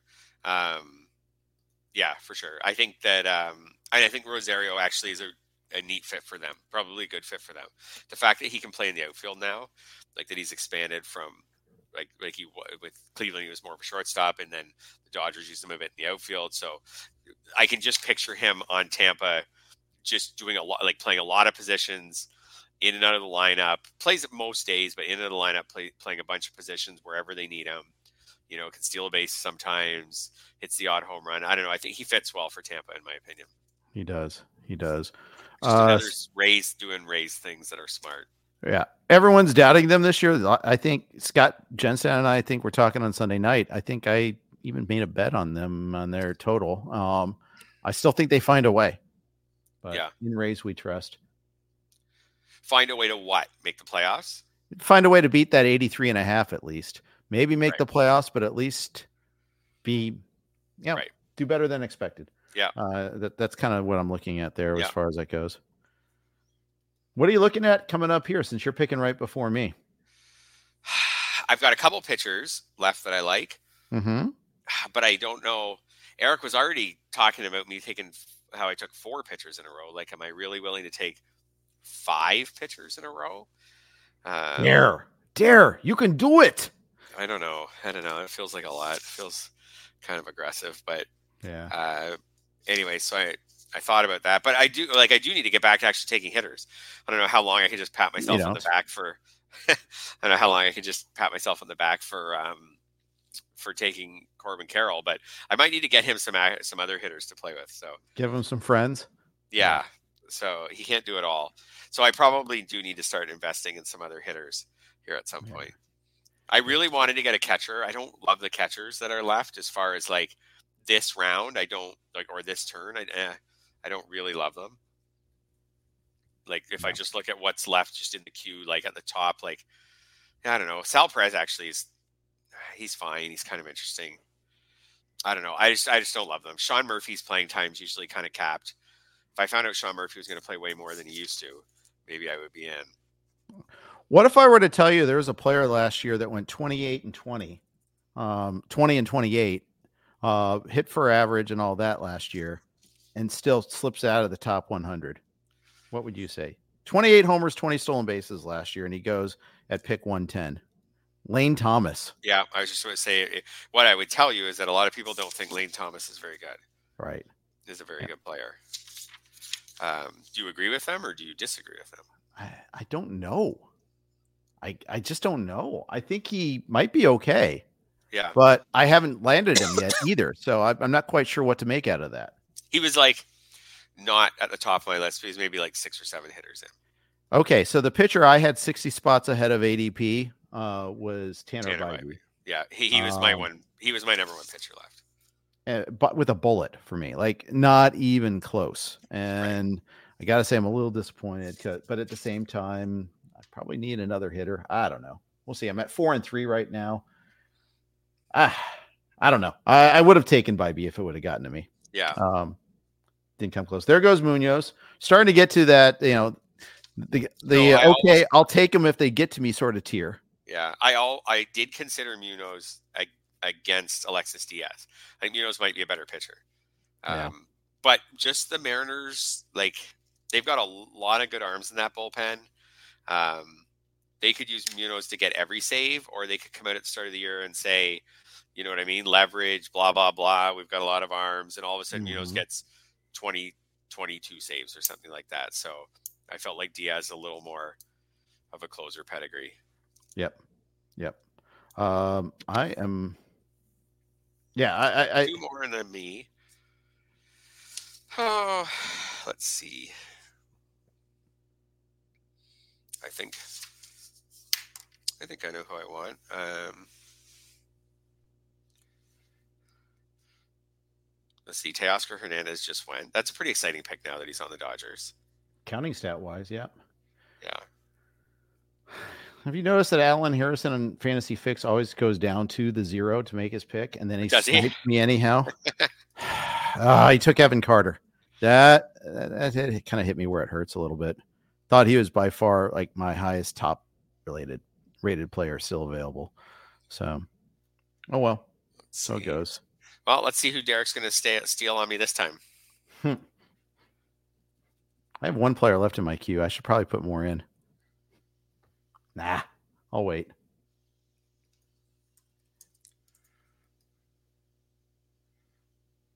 Yeah, Pete Fairbanks goes. That he did not steal my guy then. He did cure me from temptation. He did like rescue me from temptation because uh, I really don't need to take another closer here. I just thought Fairbanks was a value. I like the pick. I think it was a good player to take there. DVR is I rating actually, well in my draft software, by the way. Oh, is he? Is my projections. I, so I took someone super boring, but I think that's kind of what I need right now. Just yeah. like a, I took Ketel Marte. Yeah. Just pretty boring, but usually hits for a high average. We get his about to eight or ten steals. Yeah, I can 20, see it. 20 to 30 homers. He's fine. Yeah. Well, I got your super boring right here, pal. I am going to take Anthony Santander. That is super boring, but he fits what I need. Yeah. Need some power, need some counting stats, need that lineup. Give me. I, I needed outfielders, period. Could probably use more speed at some point. He's not going to get me that, but won't hurt me in average Yeah. all around. Yeah, fits when I needed. Old comfortable shoe Dansby Swanson goes next. Another guy that is on the Jeff Erickson favored list. And got one more pick at the end of this round. While we're while we're waiting for the pick, now's a good time as any to t- share that we are on the Blue Wire Network. Here are their ads. We're driven by the search for better, but when it comes to hiring, the best way to search for a candidate isn't to search at all. Don't search match with Indeed. Indeed is your matching and hiring platform with over 350 million global monthly visitors, according to Indeed data, and a matching engine that helps you find quality candidates fast. Ditch the busy work. Use Indeed for scheduling, screening, and messaging so you can connect with candidates faster. Leveraging over 140 million qualifications and preferences every day, Indeed's matching engine is constantly learning from your preferences so the more you use Indeed, the better it gets. Join more than 3.5 million businesses worldwide that use Indeed to hire great talent fast. And listeners of this show will get a $75 sponsored job credit to get your jobs more visibility at Indeed.com slash BlueWire. Just go to Indeed.com slash BlueWire right now and support our show by saying that you heard about Indeed on this podcast. That's Indeed.com slash BlueWire. Terms and conditions apply. Need to hire? You need Indeed. Another day is here and you're ready for it. What to wear? Check. Breakfast, lunch, and dinner? Check. Planning for what's next and how to save for it? That's where Bank of America can help. For your financial to-dos, Bank of America has experts ready to help get you closer to your goals. Get started at one of our local financial centers or 24-7 in our mobile banking app. Find a location near you at bankofamerica.com slash talk to us. What would you like the power to do? Mobile banking requires downloading the app and is only available for select devices. Message and data rates may apply. Bank of America and a member FDIC. This is the story of the one. As a maintenance engineer, he hears things differently. To the untrained ear, everything on his shop floor might sound fine, but he can hear gears grinding or a belt slipping. So he steps in to fix the problem at hand before it gets out of hand. And he knows Grainger's got the right product he needs to get the job done, which is music to his ears. Call, clickgrainger.com, or just stop by. Grainger, for the ones who get it done. Thanks to those of you who are uh, streaming live with us, and or those who listen later on the download. Uh, we are doing the LABR mixed LABR mixed league uh, 15 team draft, uh, and we're finishing up the eighth round. And Dylan Cease just finished off that round for Tim McLeod.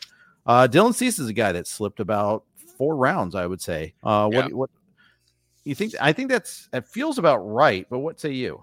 Just nobody wants to take Dylan Cease. I think after what happened last season. Yeah right? Everybody's everybody. I think everybody's wary of him. Yeah, like he just he could be a killer. That's the problem with Dylan Cease. Like he could be good, but he could also just to, like like last year, like he could just totally kill your ratios. Yeah, that's right. So I think like I was looking at him and I was like, oh, I just I just don't know if I want to do this this Dylan Cease experiment. Yeah. I, I, I hear that. Shane Bieber added velocity this offseason. Does it stick? Do you buy? Are you buying? Um, I'm not against taking him. Wait, did he just go in our draft? He did. Okay, I'm not into taking him right now, but I'm not against taking him. Yeah. I didn't have him. We trust, kind of. Uh, yeah, I, I didn't it. have him quite this high, and he's done it. Like, yeah, like he's had injury problems, but this is someone who, like, someone who's been very successful. Yeah, yeah, he has. He has indeed. I'm going another hitter here. I'm going to go a little little off the beaten path. I think it is, but uh, I don't know if he gets back to me either. Um, and it's a little risky, and that's Anthony Volpe. I was talking about him on the pod on Sunday. I'm filled up my uh, middle there, but that's okay. I, I, I wanted the guy that could go 2020, and I think he can do that. I like it. That's exciting. That's a fun pick. Yeah, you get a little red in my uh, projected batting average now. All of a sudden on the the, the draft software, though, there is a way off the board. Well, a little bit off the board with mm-hmm. my next pick. I'm gonna take Bailey oh, Ober. Bailey Ober for the Minnesota Twins. I, I, feel like people are just starting to get the feeling that Bailey Ober is undervalued. I think I heard Zola actually talking about him recently, him being undervalued in early drafts. Um, Here's the thing about Ober. Here's the thing about Ober as I love him. I like his like his thing, eh, his qualities. But the Twins haven't convinced me that they love him yet. I mean, they yeah. chose Dallas Keuchel over him for about a month long stretch in August. There, that is a choice. I'm not sure it's a good one, but it's a choice. Yeah, I just look at their rotation and Chris Paddack's in it and Anthony DeSclafani's in it. So I just yeah. and he's in it, Ober's in it. So I just feel like Ober, as long as he's pitching like I think he will, he'll be safe. And he's a strikeout per inning guy. He's not a great necessarily ERA guy because he will give up some home runs, but he's because of the control skills, he's a really nice whip. 107 last year, I think 111 career. So, um, anyways, I I think he I, I like him, and his ADP had him making it back to me all the mm-hmm. way back mm-hmm. to me, but it was tight. Like it had him making it just barely back to me, and I kind of looked at he was my highest ranked pitcher left by a decent amount. So fair. I mean, so I, I like him, and he, maybe he doesn't get back to you. I think That's there's right. lots well, of old and boring out there. Barely. Yeah. yeah, if you're going to play ADP chicken with pick, my next pick was 146. I think his NFBC ADP was like 150. Like, yep. right? Like, if like I, you can't play ADP chicken on that. Like, you either take him or you don't. Like, if, right. if you want him at that point, just take him. Yeah, so, exactly right. Anyways, I reached on him for sure. But based on the ADP, I reached on him. But you know what, Jeff? I'm not a slave to ADP. Yeah. Um, I Paul Sporer said, "Damn you to both of us." By the way, both for Volpe and for Ober. So you know, There you go. The Volpe not pick, I think, is- it back to you. I think the Volpe pick is like really exciting. That's Yeah. a really cool, right? Like that's a really cool, fun, fun pick to make. Yep. Uh, we don't know, how, like I don't know if he'll be good or not, but I mean, is he going later than he went? For example, is he going later than he went last year? Volpe, yeah, absolutely. yeah, I think so. Yeah, so, he was going By like a good amount. yeah, like I want Yeah. to say he was going around like sixty to seventy. Once it was clear that he made the team, Yeah. um, Yeah. the thing credit to the Yankees, they stuck with him all the way through. I think he's like the perfect like post type sleeper. Um, Yeah. So Yep. Players, Yeah. I won't draft for a thousand. By the way, Esteury Ruiz. I understand why people draft him. I'm Yeah. not. And it, it- there's a fit. If Mike Podhorzer had a bunch of power and no stolen bases, Ruiz is a perfect fit. I just don't like Yeah. the guy. Yep. Not not Mike, by the way. I'm talking about Esteury Ruiz, and I don't like dislike him as a person. Not a bad guy, but bad guy. At So, this point in the draft, you just, I think, to draft him, you have to have, be in a certain situation, right, with your roster, Right. A very specific situation, right, where Mhm. where you need that skill set. If I recall uh, right, Mike always likes himself some stolen bases too. So I uh, agreed. Yes, uh, he's already. I've got him projected for 147 already. Um, You needed about 180 to get the 80th percentile in an NFBC 15 team team league last year. Uh, Okay. 160 just to get the 50th percentile. That was like Okay. way above what it was two years ago. Yeah. So you need a bunch of bags. Yeah. And and Mike's going to probably blow past that. Yep. So, and then it's we've I mean this has been talked about a lot in fantasy circles over the years, but you're also you're tying unless well Mike's plan might be just to blow past it and maybe trade them later or something like that, but you're tying up if you're not going to blow past it, then you're just tying up your steals in one guy. Yeah. Yeah. And that can be risky. Yeah, I mean that's we've never seen Billy Hamilton get benched. We've never seen uh, uh, Delino DeShields Jr. get benched. You know, we've never seen Mallex Smith get benched. Oh wait, we've seen all of those get Yeah. benched. And Yep. I don't like those guys. Do That's not right. like them in a boat. Do not like them in a moat. Do not like them at all. Yeah. Yeah. So you don't want to put your I mean now I guess the one thing if we were going to say something positive about him is it it's going to take a lot to get benched in Oakland. For sure. like the it's also going to take a lot to get counting stats in Oakland. That's true. Yeah. Yeah, but the bar E- the Even bar if he hits lineup. 280, he may not score 80 runs. Yeah. Yeah. That's true. So that's why I just, yeah. Eh, But it does, if you're looking strictly for stolen bases, always look for the bad teams. Yep.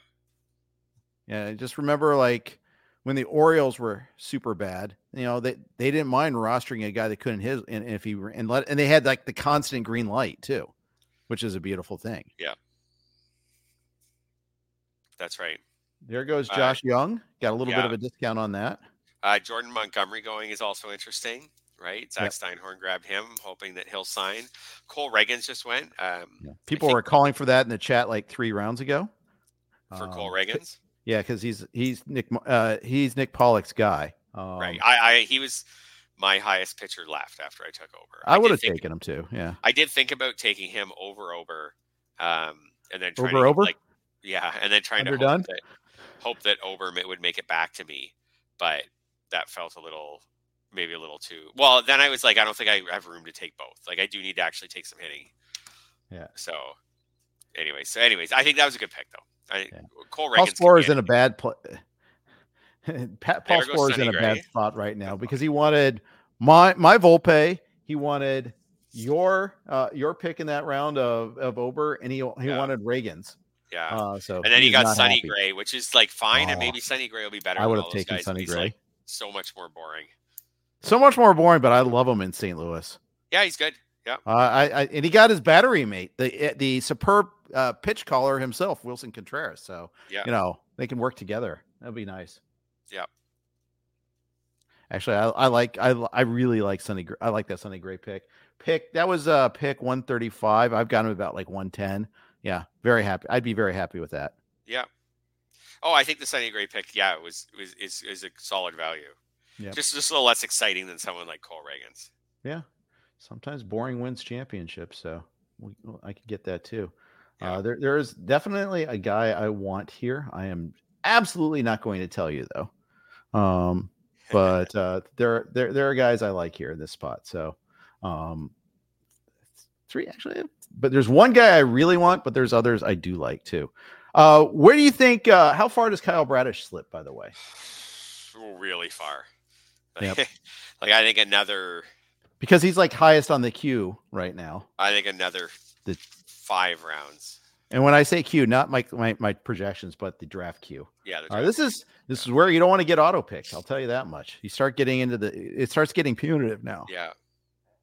Steve's such a good guy. He'd probably help you out in this, but you're right. In a lot of leagues, you wouldn't Yeah. have that opportunity, and you'd just be up the creek. So you're right. You don't want to. You don't want to get auto picked. For sure. Yep. There is one closer that nobody wants to take, but he's still sitting there right now. I see a couple. Well, all right. I guess I see one closer. I see a few closers left. I can name them all Yeah. if you want. But Yeah, but well, there's one that's There's brand one name that's- closer. yeah, there's one that's trademark closer. Yes. We're talking it was a- Kenley Jansen. that- yes. I was gonna say that was a closer like ten years ago. Yeah. Yes. Paul Sporer says he's taken four straight Cardinals. Um, Oh, so okay. that- At least you can just do that on all your teams, Paul, and just you just have to look at one set of box scores.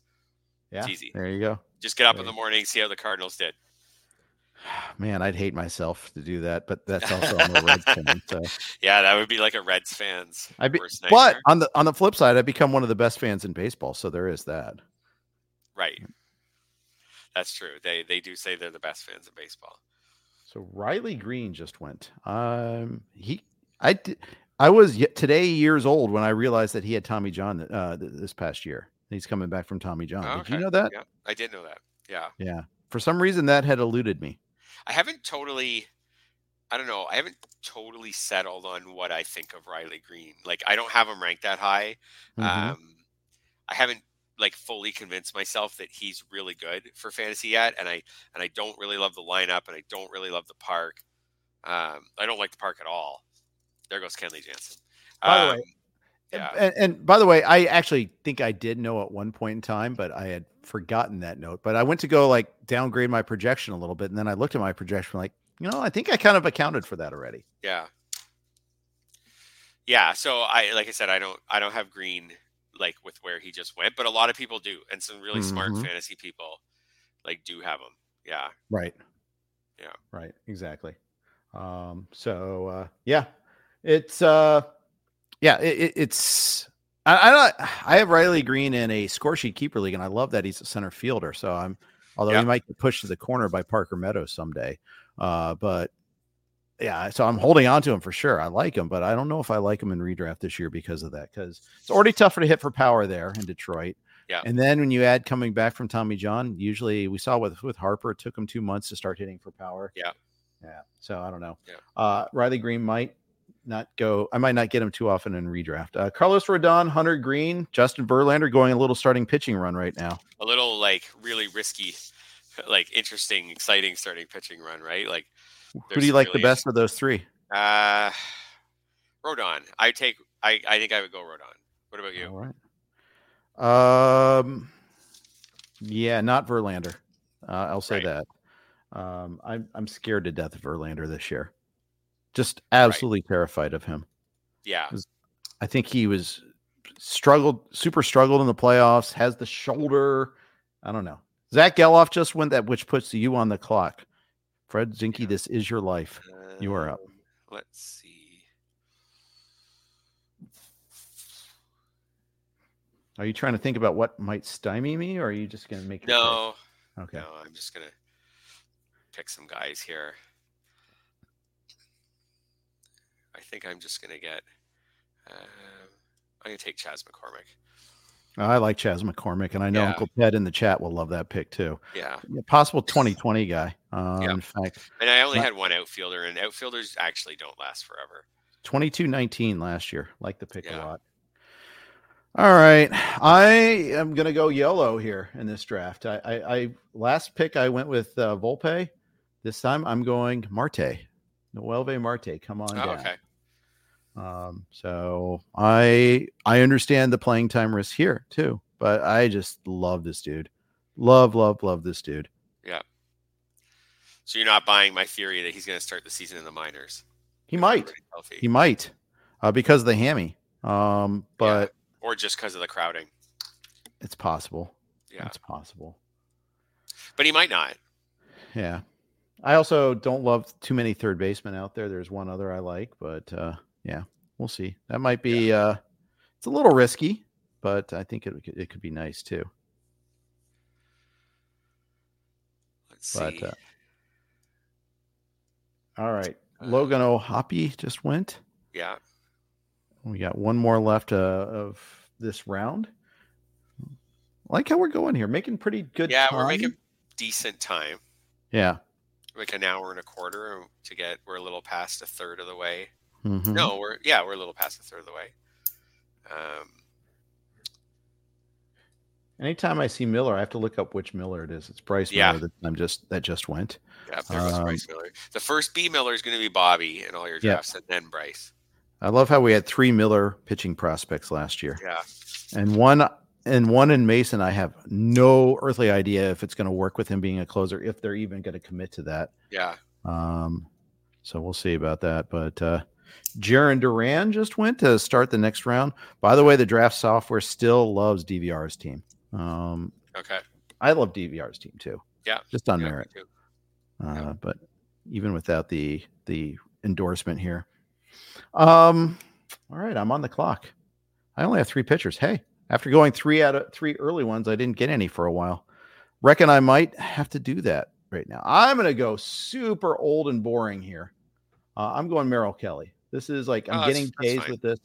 Yep. He, he- he's he's very reliable, and I think he is at least. And good team, decent ballpark, lots of Ks, lots Yep. of innings. Go pair him with Sewald. They'll just combine and just win games for me. That's Yep. how it's going to work. Gonna. Ha- I told him the game plan. You are on. I'm gonna take one of your reds, TJ Friedl. Yeah. PJ says he does not like that uh, Marte pick. Um, for what it's worth, uh, I, you sounded you were a little skeptical yourself, and I, I guess it's the playing time. Is that the concern, or the the the hamstring? Because I, I think on pure merit ability, I think he's like off the charts, the best third baseman remaining. Um, well, it, yeah, he is. If if they're going to play him every day at third base and not play like and not play Candelario at third base sometimes, or Yeah, right, or- Candelario will play. I saw an interview with David Bell. Yeah. He reiterated he's to play him. They him. Candelario is going to play. So I Yeah. mean, that is my risk factor there. You're right. Maybe I maybe it was foolish of me to go this early on him. Could have gone like Jake Burger instead. It's still sitting in my queue. Isaac Paredes is still there, still sitting in my queue. And I'm going to need another corner, so maybe I'll go that route eventually there too. But uh, I don't know. I like I like being able to get some speed, power, and possibly average all from one from a third Yeah. base spot. Usually, I don't get that. Yeah, I think I think he could turn out really good. Um, there's just that that bit of risk attached to him. So, what about my Mhm. TJ Friedl pick? Since you're the Reds fan, safe. Uh, pretty much. Uh, the field- so here's the thing I leadoff. don't like about Friedl is the Statcast. This the, the hard hit data is terrible with him. Like he out his home runs far outpaced his hard hit ball, hard hit and barrels and all that. So that's something I kind of worry about a little bit. Yeah. Um, trade off is that you're gonna get, you know, you're getting. He's like the only real center fielder on the team. Other guys can stand in center field or like Fraley or Benson, but they're not really center fielders. Uh, Yeah. You're getting top of the lineup if it stays in a great lineup in a great ballpark. Well, not great lineup, good lineup in a great ballpark. Yeah. Um, it's not a good road lineup yet, um, but it could be. It could be. Yep. So. Jorge Soler, this is a guy, man. Could he have landed in a worse spot? I mean, I know his he can hit it out of Yellowstone Park, but um, I still think that there's a reason why they haven't had a 30 homer hitter since 2004. And it's Yeah, not Eric just they can't spot talent. Yeah, Eric and I talked about him last week. Just that the only good thing we could say about it is that, like in that lineup, he completely fills a need and is going to play all the time. Yeah. Right. So that's the only reason it's an okay landing spot for him. It's not a good landing spot, obviously, as far as the park and the lineup's not great and everything else, but at least it's not crowded at all. Yeah, that's Uh, true. Luis Arraez lasted a long time. He just went halfway through round 11. Uh, Yeah. On value, I had him ranked uh, I think is my highest ranked remaining guy. So. Well, and he fit. He would have fit your team so well because you have Alonso or anybody that drafted Yeah. Schwarber. I mean, he, he's a perfect pairing with that. Except he doesn't run. I mean, Yeah. not enough to you know. You know, he, he's a batting average pairing. But Yeah. my problem with Arraez is he's like a he's essentially a two two category player. That's right. Yeah. Yeah, I didn't really want to, for the same reason I don't want Max Muncy or Kyle Schwarber. I don't really want Arraez. Um, Yeah. Not with the picky. I would be happy to take someone like Arraez late. Like I think a Jeff McNeil is like a super cheap Arraez. Hits for Mhm. average usually. Uh, but Jeff McNeil you can get in a late round, and then you're just putting him in your last lineup spots and whatever. But yeah, I don't really love the idea of taking someone with no power and no speed. Uh, right. And even the runs, But my numbers because that- Miami's lineup is just meh. Yeah. You know, you're not getting all the Yeah. benefit from that. No, it's that true. I, Yeah. I would normally think. I mean, I mean, there's no doubting that he the hit tool is awesome, and he he's going to hit 300. Uh, Yep. He also stayed healthier last year than he usually does too. Um, I could be wrong on him. I think he's he's one of those probably players that I probably don't appreciate his skills, but from a fantasy perspective, it doesn't always fit. Yeah. No, that's that's a good way to say it. Yeah. Yeah. He I also think when I was writing that safest players article, um, he was in it too. Because I said uh, he is one of the safest players. Like when you draft him, all you're looking for is an elite batting average and some runs scored, and you're gonna get that. Yeah. right? Like like like uh, when you look at his batted ball profile, like he's going to hit for a high average. Like you're Yeah, gonna get true. what you wanted. It's just you're not gonna get anything else. Like you're not gonna he's not gonna suddenly hit 25 home runs this year or steal 20 bases. That's that's not gonna happen. So True. he's actually one of the safest picks you can make. You pick him, you're gonna get you're gonna get what you asked for. You want an elite batting average, and that's about it, and you're gonna get that. So he's Yeah. super safe. I just don't really want what he offers. Yeah, fair enough. Fair Yeah. enough.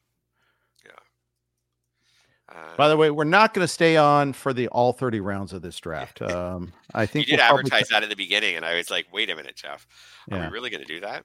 No, I think we'll probably stick around to the two hour mark, maybe Sure. something around that range. Yeah. Um, because let's face it, uh, there are there are marathon podcasts out there. I don't want to diminish the work that like Rob Yeah. Pietro does. I mean, it's fantastic. He did a four hour one that I did listen to every single bit of it because they had great great guests and all that. I just I don't think I want to talk for four hours. I do I talk enough as it is. Um, It's true, actually. You and you and you talk a lot. Like you are on.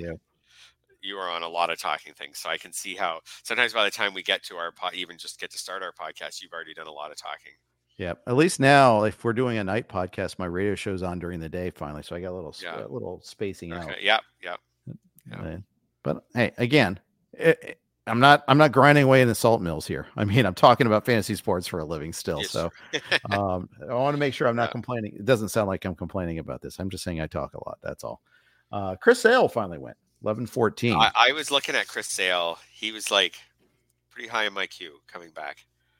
Um, if he had still been available. Um, do you know who's interesting actually? Since we're getting, since we just have a bit of time left, and I picked before you, is uh, nobody's taking Christian Encarnacion Strand. I'm aware of that. He's like he's one of the higher. ranked, yeah, he's one of the higher ranked guys left. I'm not saying I'm going to take him, but well, the, I think it's the same thing. I think we all look at him and we're like, hey, this guy could be could be like a really great pick. Or, I mean, he's actually someone where when you go to the depth charts page at Fangraphs, he's not starting. He's not Yeah. listed as a starter right now. And, uh, and same with MLB Network too. And even Brian Kenny even said something like, "If that, if the Candelario, he goes, I get the Candelario signing kind of, but if that means En- Encarnacion Strand's not playing, that's not right." Um, so other people are aware of that too. Um, so I get it. Uh, I, I I would be very angry if Marte and Strand are sitting. Uh, I, I think they got you know, it's India is the guy that I think is the inflection point, or maybe Steer loses some too. Uh, and obviously Elly is is a concern also. You know, Yeah. McLain's got the oblique all of a sudden. You know, Yeah. it's never bad to have depth. I will There say that. that whole like, yeah, as Nando Di Fino always says, these things have a way of sorting themselves out, yes. right? Yes. So- Erod finally breaks Paul's uh, cl- uh, Cardinal run. He did take another Cardinal. He took Tommy Edman too. Yeah, he did. Um, and then he took Eduardo I was Rodriguez. just actually I was just looking to Paul. see like could he have taken another cardinal? Is there another cardinal? I don't have another cardinal, I guess, near the top of my I was looking more at a starting pitcher because just because he took a starting pitcher. I don't have any other Cardinal starters like right near the top of my list. Oh, come on. You have Lance Lynn just queued up. Don't lie. Friends no, don't lie. Pretty far. He's pretty far down the list. Yeah, I hear you. I hear you. Um, Anyways, yeah, Encarnacion Strand's interesting just because, like, if we knew he was going to play 150 games, he'd be long gone by now. But we don't. We don't know he's going to play 150 or if he's going to play 100 mm-hmm. or if he's going to go to the minors. Yeah, I don't think that's going to happen, but it could. Like, there's just such a wide range of possibilities with him. There are. There yeah, absolutely are. Yeah. So, sorry to bring him up if you were going to. Sorry. Yeah. yeah. There you go. No, it's okay. Um, I, yeah, he, he I mean, you can bring him up all you want. It's fine. Uh, we're open. We're open. I get a guess that not that many of our fellow drafters are listening right now, and Paul is. We know that. Paul's um, picked, so he's yeah. good. Plus, he can't take a cardinal or sorry, a red after he's taken all these cardinals. Yeah. Yep. He goes. Paul was this close to taking Nootbaar for memes. I love it. I love it there. Uh, Eric Halterman says, "What are the odds that at least one red is hurt all season? There's never an issue." Yeah, pretty good. Not that bad. Yeah, yeah. And it is true the way that the Reds can move around. I was trying to think. Yeah, mostly they can cover any injury. Mm-hmm. They're like a fantasy team with a bunch of multi-position, right? With a bunch of multi-position players. Yeah, they are. They are. Um, and you know, they already moved Steer to the outfield. They already did that a little bit. Um, yeah. You know, they can do that a little bit there. Yeah. Um, there, yeah. Question by Adam uh, said, "How many outfielder are you starting here?" Bloom, Ryan Bloomfield, Jenny, and I all have just one outfielder so far. Oh wow! I'm aware of that. Um, we start five, just for the record. Um, I, I did. I double tapped outfielders on my last turn just because I was starting to feel like, like maybe I needed some if I don't take Encarnacion Strand, it's because of the, my lack of outfielders. Maybe because I need more pitchers too. Right. Like, you need everything. That's just the it's problem. Uh, you know what? This is the point in a draft. this is the point in the draft where you start looking at your team and being like, I got so many holes. Then you have to remind yourself, we still have like 18 more rounds. I know. Like I'll fill, I'll, I'll, I'll fill them. But this is the part of the draft where I start looking and I'm like, man, I needed more outfielders. Wait, I don't have a third baseman. Like I don't have any catchers. Like there's yeah. just yeah. To that, to your point, uh, like Gabriel Moreno just went. I love Gabriel Moreno. I'm like, oh no, I lost Gabriel. Yeah. No, I just I I can't take everybody I love. You yeah. know. And I got, I have, there are other draft. This is why you play multiple leagues. So you don't lose out on all these guys. You can get all these guys. I, I really like Gabriel Moreno a lot. I think some power kicks in with him this year. Yeah. I already have drafted him in other leagues. So in the case of Moreno, I'm, I, it, it bums me out that I didn't get him, but though there are others and we'll move on. Yeah, it is coming up on me. I think we're both thinking, do we want Encarnacion Strand or not? I have someone someone else who I really want. It's among the calculus of my choices there. I'll say that much. Um, I have others that I've been queuing up. It's about, and that's just the thing. We're also starting to get to the point where not things aren't are becoming less reachy, if you will. Yeah, yeah, that's true. That's a good way to put it. Yeah. I have an outfielder. Trevor Story just went. That's an interesting one. Oh yeah, another. You know, did you realize how much he ran when he came back? Yes. Yeah. Didn't yes, hit. I, yes. So I have a theory. Since okay. now we're almost two hours into a podcast, or an hour and a half, or something into a podcast. This is where I bring up the really good stuff. Um, I have a theory that sometimes players, when they're not hitting, maybe this isn't that legendary of a theory, but players when they're slumping hitting, they steal more bases. Marcus Semien did this a couple years ago at the beginning of the year. He yeah. was totally underachieving for the Rangers, and but every but he would steal a bunch of bases. Like he's just trying to find any way to contribute. Yeah. So there's my theory in a nutshell. I just think sometimes players like Story who can steal bases when they're not hitting, they steal more bases or, or a base. They steal a base, you know, every chance they can because they're just trying to bring something to the table. And then yep.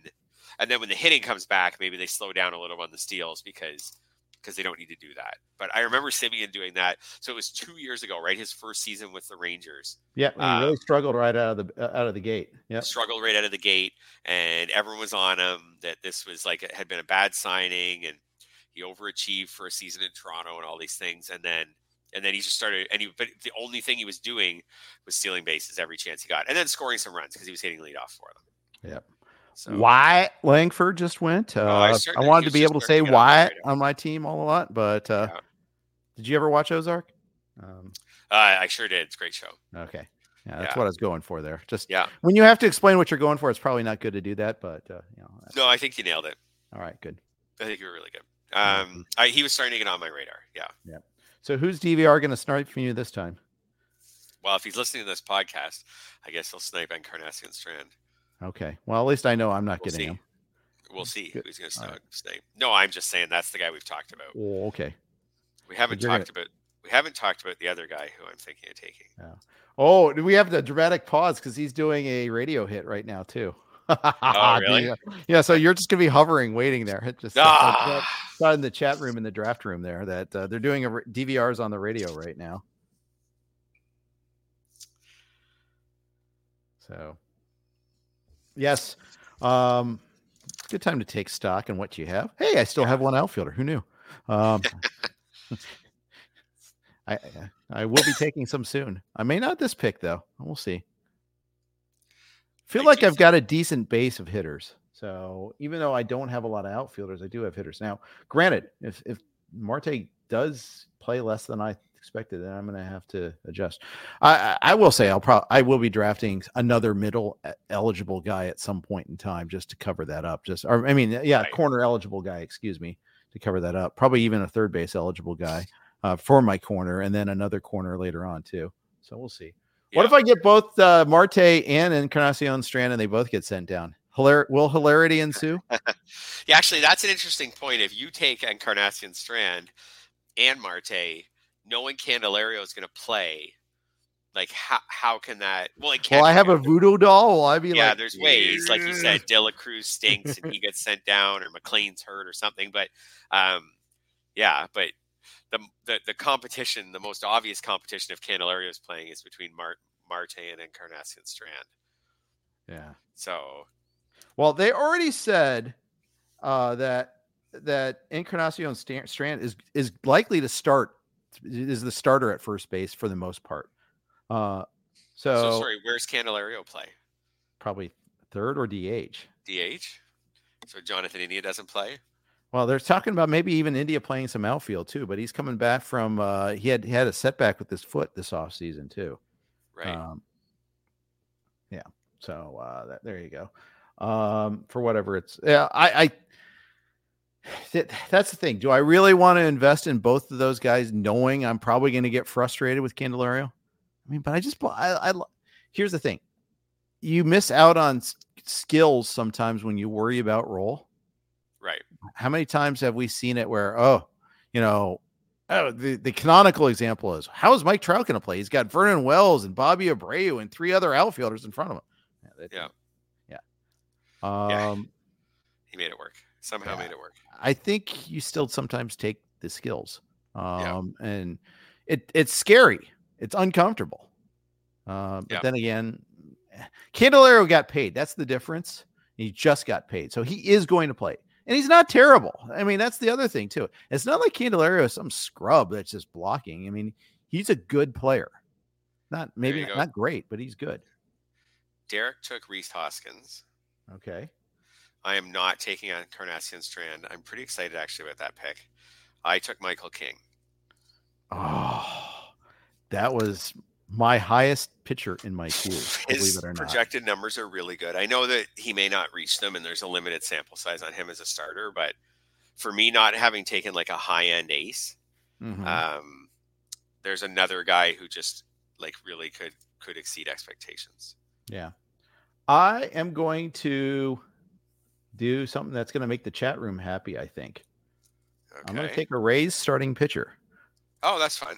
Ryan Pepiot, come on down. Oh, that's good. Yeah. In Rays, we trust. There uh, are a lot of Rays starting pitchers who will go here in the next few rounds. I took him in another, uh, the other draft, the other uh, on, on Sunday okay. as well. So, um, yeah, I might, I, I, could still go back to that, but uh, meanwhile, Alec louder than a boom just went to Dr. Roto. Yeah, he was actually in my queue as one of my okay about a half a dozen guys in the queue.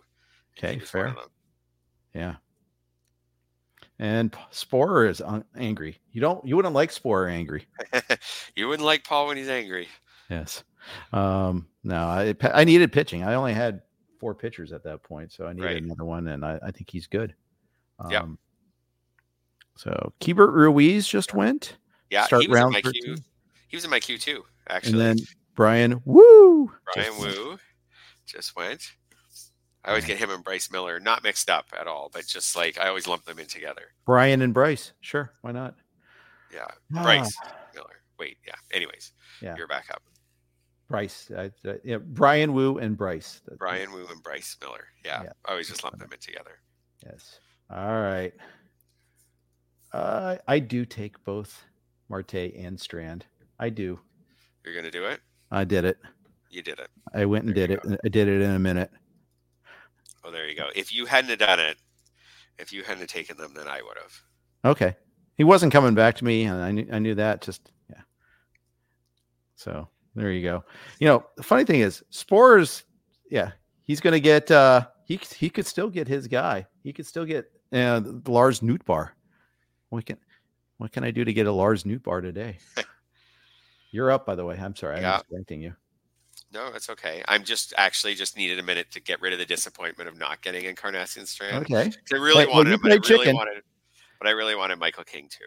So, Yeah. anyways, I'll And get my you were first getting both. I will tell you, you were not getting both. You were getting No, one or the other. I looked at so I looked at you could use you needed another pitcher probably, so I knew you were Yep. probably taking a pitcher, and then Doctor Roto needed a, a pitcher for sure. He took Woo, so I was Mhm. like, and I thought there was even a chance that Doctor Roto might even take two pitchers. So I thought, you know, I probably and Michael King was when I looked in the pitcher queue, like the default pitcher queue.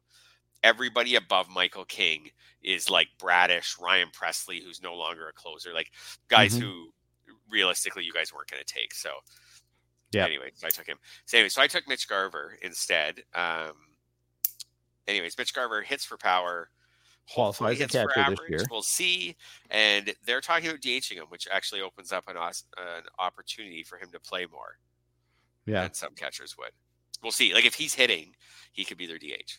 Yeah, he could. He could very well. Yeah. Uh, I think he expect him to. I just I hate the ballpark. Um, I, I Yeah. don't mind Garver's skills. Yeah, I think no, I don't like the ballpark either. Uh, Yeah. yeah. I get that part. Um, what was I going to say? Uh, now, for you to finish this whole thing off, I think you still need to take Candelario since we keep talking about him, and maybe India, but at least one more of them. Why not? Go crazy, folks. Yeah, Um, I will need another third base eligible player at some point in my life, but in Yeah. this league, but uh, it'll be a while. Christopher Morel just went at 13.7. Yeah. With Cody Bellinger not signed, Morel is possibly getting more playing time. I've Yeah. even seen that he might play some third base because they didn't go after Matt Chapman. Yeah. Um, Matt Chapman still being a free agent out there. Mor- Morel is not third base eligible right now. As a third baseman, he's a good DH. He is not a good defensive Yeah. player. Uh, but Yeah. that doesn't matter as long as he's playing, right? I mean, it does matter. It helps you get playing time. But right now, the Cubs don't appear to be signing Bellinger or Chapman. So that could just be that Morel gets that playing time. And if he gets the playing time, you got power speed in the 13th round. You don't get average, but and that's that's the whole point why he's available now. yeah. No, I think uh, I thought I think he was a really ex- interesting pick at this point in the draft. Yeah, Yeah, very like, yeah, like you said, like he. Oh, there goes Max Muncy. Okay, so before I leave Morel, like, yeah, he's a, like uh, Rudy took him. I think he's really smart. I think if I think Morel's going to play, and I think he's going to be a fine pick. But I do think there's breakout potential there that Mhm. he plays more than we think and ends up being a really great pick. Um, anyways, Max Muncy just went. He was sitting around my list after you took Encarnacion Strand as my Yeah. highest ranked guy, but I just didn't have it in me, right? To I didn't have it in me to take a batting average. excuse me. It was it was the same thing as uh, as Schwarber. I didn't have it in me to take that batting average sink, even though I took Mitch Garver as a catcher, who's not great for average, but it's a little different taking a catcher who's right, who's not great for average, than taking uh, you know someone at another position. Right. Like like you know your catcher is going to hurt your average. Probably probably going to hurt your average. Right. Uh, Robert Stephenson just went. That's like fairly aggressive. Good for Zach. He could totally be their closer. They've kind of said though, like there was a January update saying that it's going to be Estevez first, but Yep. Yep. Oh yeah, for sure. I But- usually see, but yet Stephenson goes ahead of Estevez in every single draft. Um, Yeah, and- I think not many people still believe in Estevez. Well, it's because Stephenson was so good, but he could be the new Octavio Dotel, where Yeah. everybody thinks he should close, but he doesn't necessarily because the manager Yeah. doesn't see it that way. Yeah, exactly. So that may so that may totally happen. But so that's why I feel like the pick by Zach is like maybe a little aggressive, but um It's thirteenth round though. I mean, but I get it. Yeah, for sure. We're, we're, beyond like the safe closers. There are no safe closers anymore. It's all speculative I closers. do see yeah, or I do see a couple of guys left who I think I think are the leading candidates have been announced. I see leading candidates, but I or don't see closed safe. la- Okay, I'll just say it since I have two closers. Alex Lange is still there, Yes, for example, yes, um, who actually is I think is the Tigers closer. I think so with an asterisk. But And I don't know he what Jose Alvarado is, but Jose Alvarado might be the Phillies closer. Maybe more so than Stephenson right now. But I don't think yeah, anything- I think so. But it's funny. Ryan Roof likes Kerkering better, um, which is Okay. interesting to me. I like. Al- I mean, but the point is, the Phillies have not had one set closer for like three years running now. Yep. I mean, it could be, and I think they, I think it'll be a share. Yeah, no, you're probably right. Yeah. So, anyways, uh, so I guess maybe it's just maybe I'm just maybe it's just Alex Lange and Yeah. Alex Lange and Alex Lange's not a great pitcher. No, he's not. Hey, Paul did get Nootbaar after all. Uh, I there love you it. go. It's the story. He he's drafting for this story. I love it. This is amazing. Atta boy. Um, and then uh, Christopher Sanchez. Now that this is one I kind of missed the boat on in XFL. I had him on my team, and I was just doing a kind of a, a rebuild of my team. And Doug Dennis, sneaky guy that he is, kind of snuck him in as part of a throw in in a deal there, and then kept him. I'm like, uh, I probably should have just held on to him. Uh, so that that was shame on me, but because yeah, the K's are there. It's he's interesting on as far as strikeouts go. for sure. Yeah. Uh, Luis Campusano just went uh, in round 14. He had re- like really good second half to Yep. last season and has a clear path to playing time. So as far as like catchers, when you get past the like the the really set in stone catchers, uh, Mhm. he's a pretty good option. Yeah. I I think you're probably right about that. I, I like him. I don't. I worry about the team context dragging him down Yeah. both ballpark and if he's batting eighth in that lineup, which is a crappy bottom part half of the lineup, he may not get that many RBI or runs. Yeah, So that's the one thing I worry about a little bit. But I think Capistano Capisano is this is the year basically. Yeah. Yeah, for sure. There goes Dalton Varsho. So He's I in think, by the way, programming note for those of you listening. Sorry to interrupt, but uh, we'll do our next two picks and then we'll sign off after Sounds that. good. So, uh, meanwhile, I'm going to post the link to the uh, draft board in the chat for those people. Uh, when we sign off, they can continue to follow along. Um, but if they haven't already gotten the link already, but uh, it is right here as far as that one goes. And I've been request nudge the board down. Yes, I will do so. Thank you for that nudge. Appreciate you, Jeremy Pena. That's a guy who's fallen this year. For sure. Yeah. Yeah. I, I feel like the people are maybe already bored with Jeremy Pena. Yeah. It happened quickly. So he, he's still okay. PJ says that Jose Leclerc looks like the unquestioned closer in Texas. I think because they signed David Robertson. Hey, he just went. not- Scott just not- took him. Afraid he said that. yeah, I, I think it's questioned. Um, I, think, they there are just. I think the Rangers just said today that they're not ready to name a closer yet. Now he. I. I still. I agree. He's the favorite. yeah, But I I, agree think the. Rangers just said. I think the Rangers just said today that they're not sure. right. You know who they're going to name as their closer. I think Leclerc is the leading candidate. Yeah. Probably the best bet to get the most saves there, but I mean, I don't necessarily trust him to keep the job if even if Yeah. he is the, it begins the year with it. Yeah. Um, there's a team fun pick, by the way, with Nick Lodolo going to Ray Flowers. Cl- Yes. Plenty of risk, but plenty Yep. of upside too. Yep. yeah, it was one of my higher ranked uh, Mhm. pitchers left. Good. I will say there's a player that I'm really hoping for for my last pick before we sign off. Okay. Good. Yeah, If I Make get it a good one, Strap. in a few picks, I'll. I I don't know. He's not like my guy this year, the guy I'm about to pick, but I would be pretty happy if I get him. Okay. For some reason, so I, as I said, this was my first draft of the year, so um, like I'm pretty comfortable with my rankings, and I've spent a lot of time on ADP and things like that. What I've really noticed today is there's a lot of second basemen that I like this year.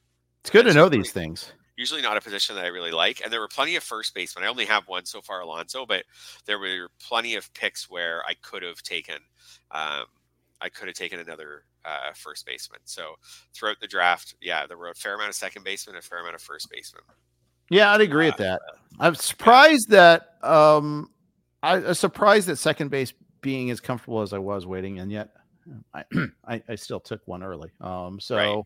I, eh, the last two I've I've gone and ta- I went and taken um Semien. I just love Semien. I think he's just so yeah. so so solid. Yeah, uh, sure. And I, I'm probably going to keep taking him if they give them to me at 33, 35, 32, that range. I'm going to take them a lot still. Yeah, for sure. The only thing with Semien is that he's played so many games the last few years that what we've come to expect from him is what he produces over 162 games. Mm-hmm. So, like, like just the odds of anyone playing, like, continuing to do that. Uh, you know what I mean? Like, it, I know it cuts both ways. You can be like, well, he's also the most durable player. He's the most. He is the most durable player in baseball in the last few years.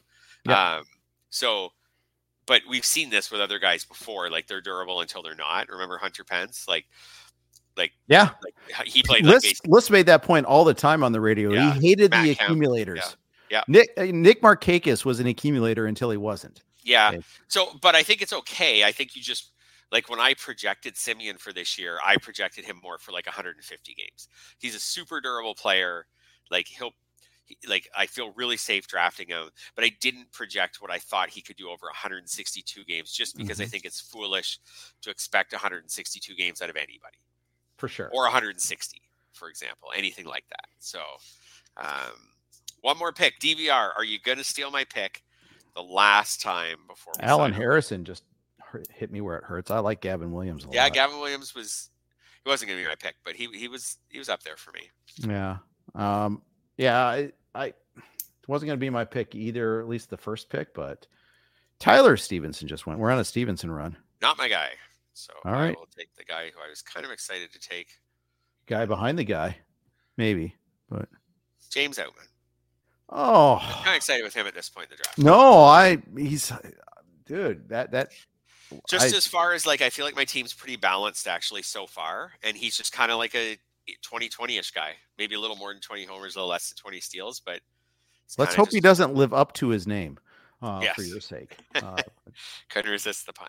Yeah, well, it was. But easy. anyways, I don't think he's like some earth-shattering pick or anything. But I loved how the Dodgers stuck with him last year. There you mm-hmm. go. You took Alex Lange. I talked to you. I was. He was the top of my queue the whole time. I just didn't okay. say anything because. Oh, just playing coy. big brain, big brain here. Yeah. Not that you were going to take him, but you know the the the stealth listeners um, yeah. You know, we know Sporer is listening, but is anybody else listening? Um, so we'll see about that. Uh, yeah, no, no Jackson Holliday yet. Nobody has taken him. Uh, that was asked in the forum there. Nope, he has not been taken yet. So Jackson Holliday remains right. out there, hovering like an angel. I won't be Maybe taking him. Him. That would be that's an interesting one. Maybe I he's very interesting. I just have three corners. I mean, three middles already, so I'm not going to be right. taking him right at this point in time. Uh, but I think. Do you think Jackson Holliday makes the team out of spring training? Um, no. You? I think he might.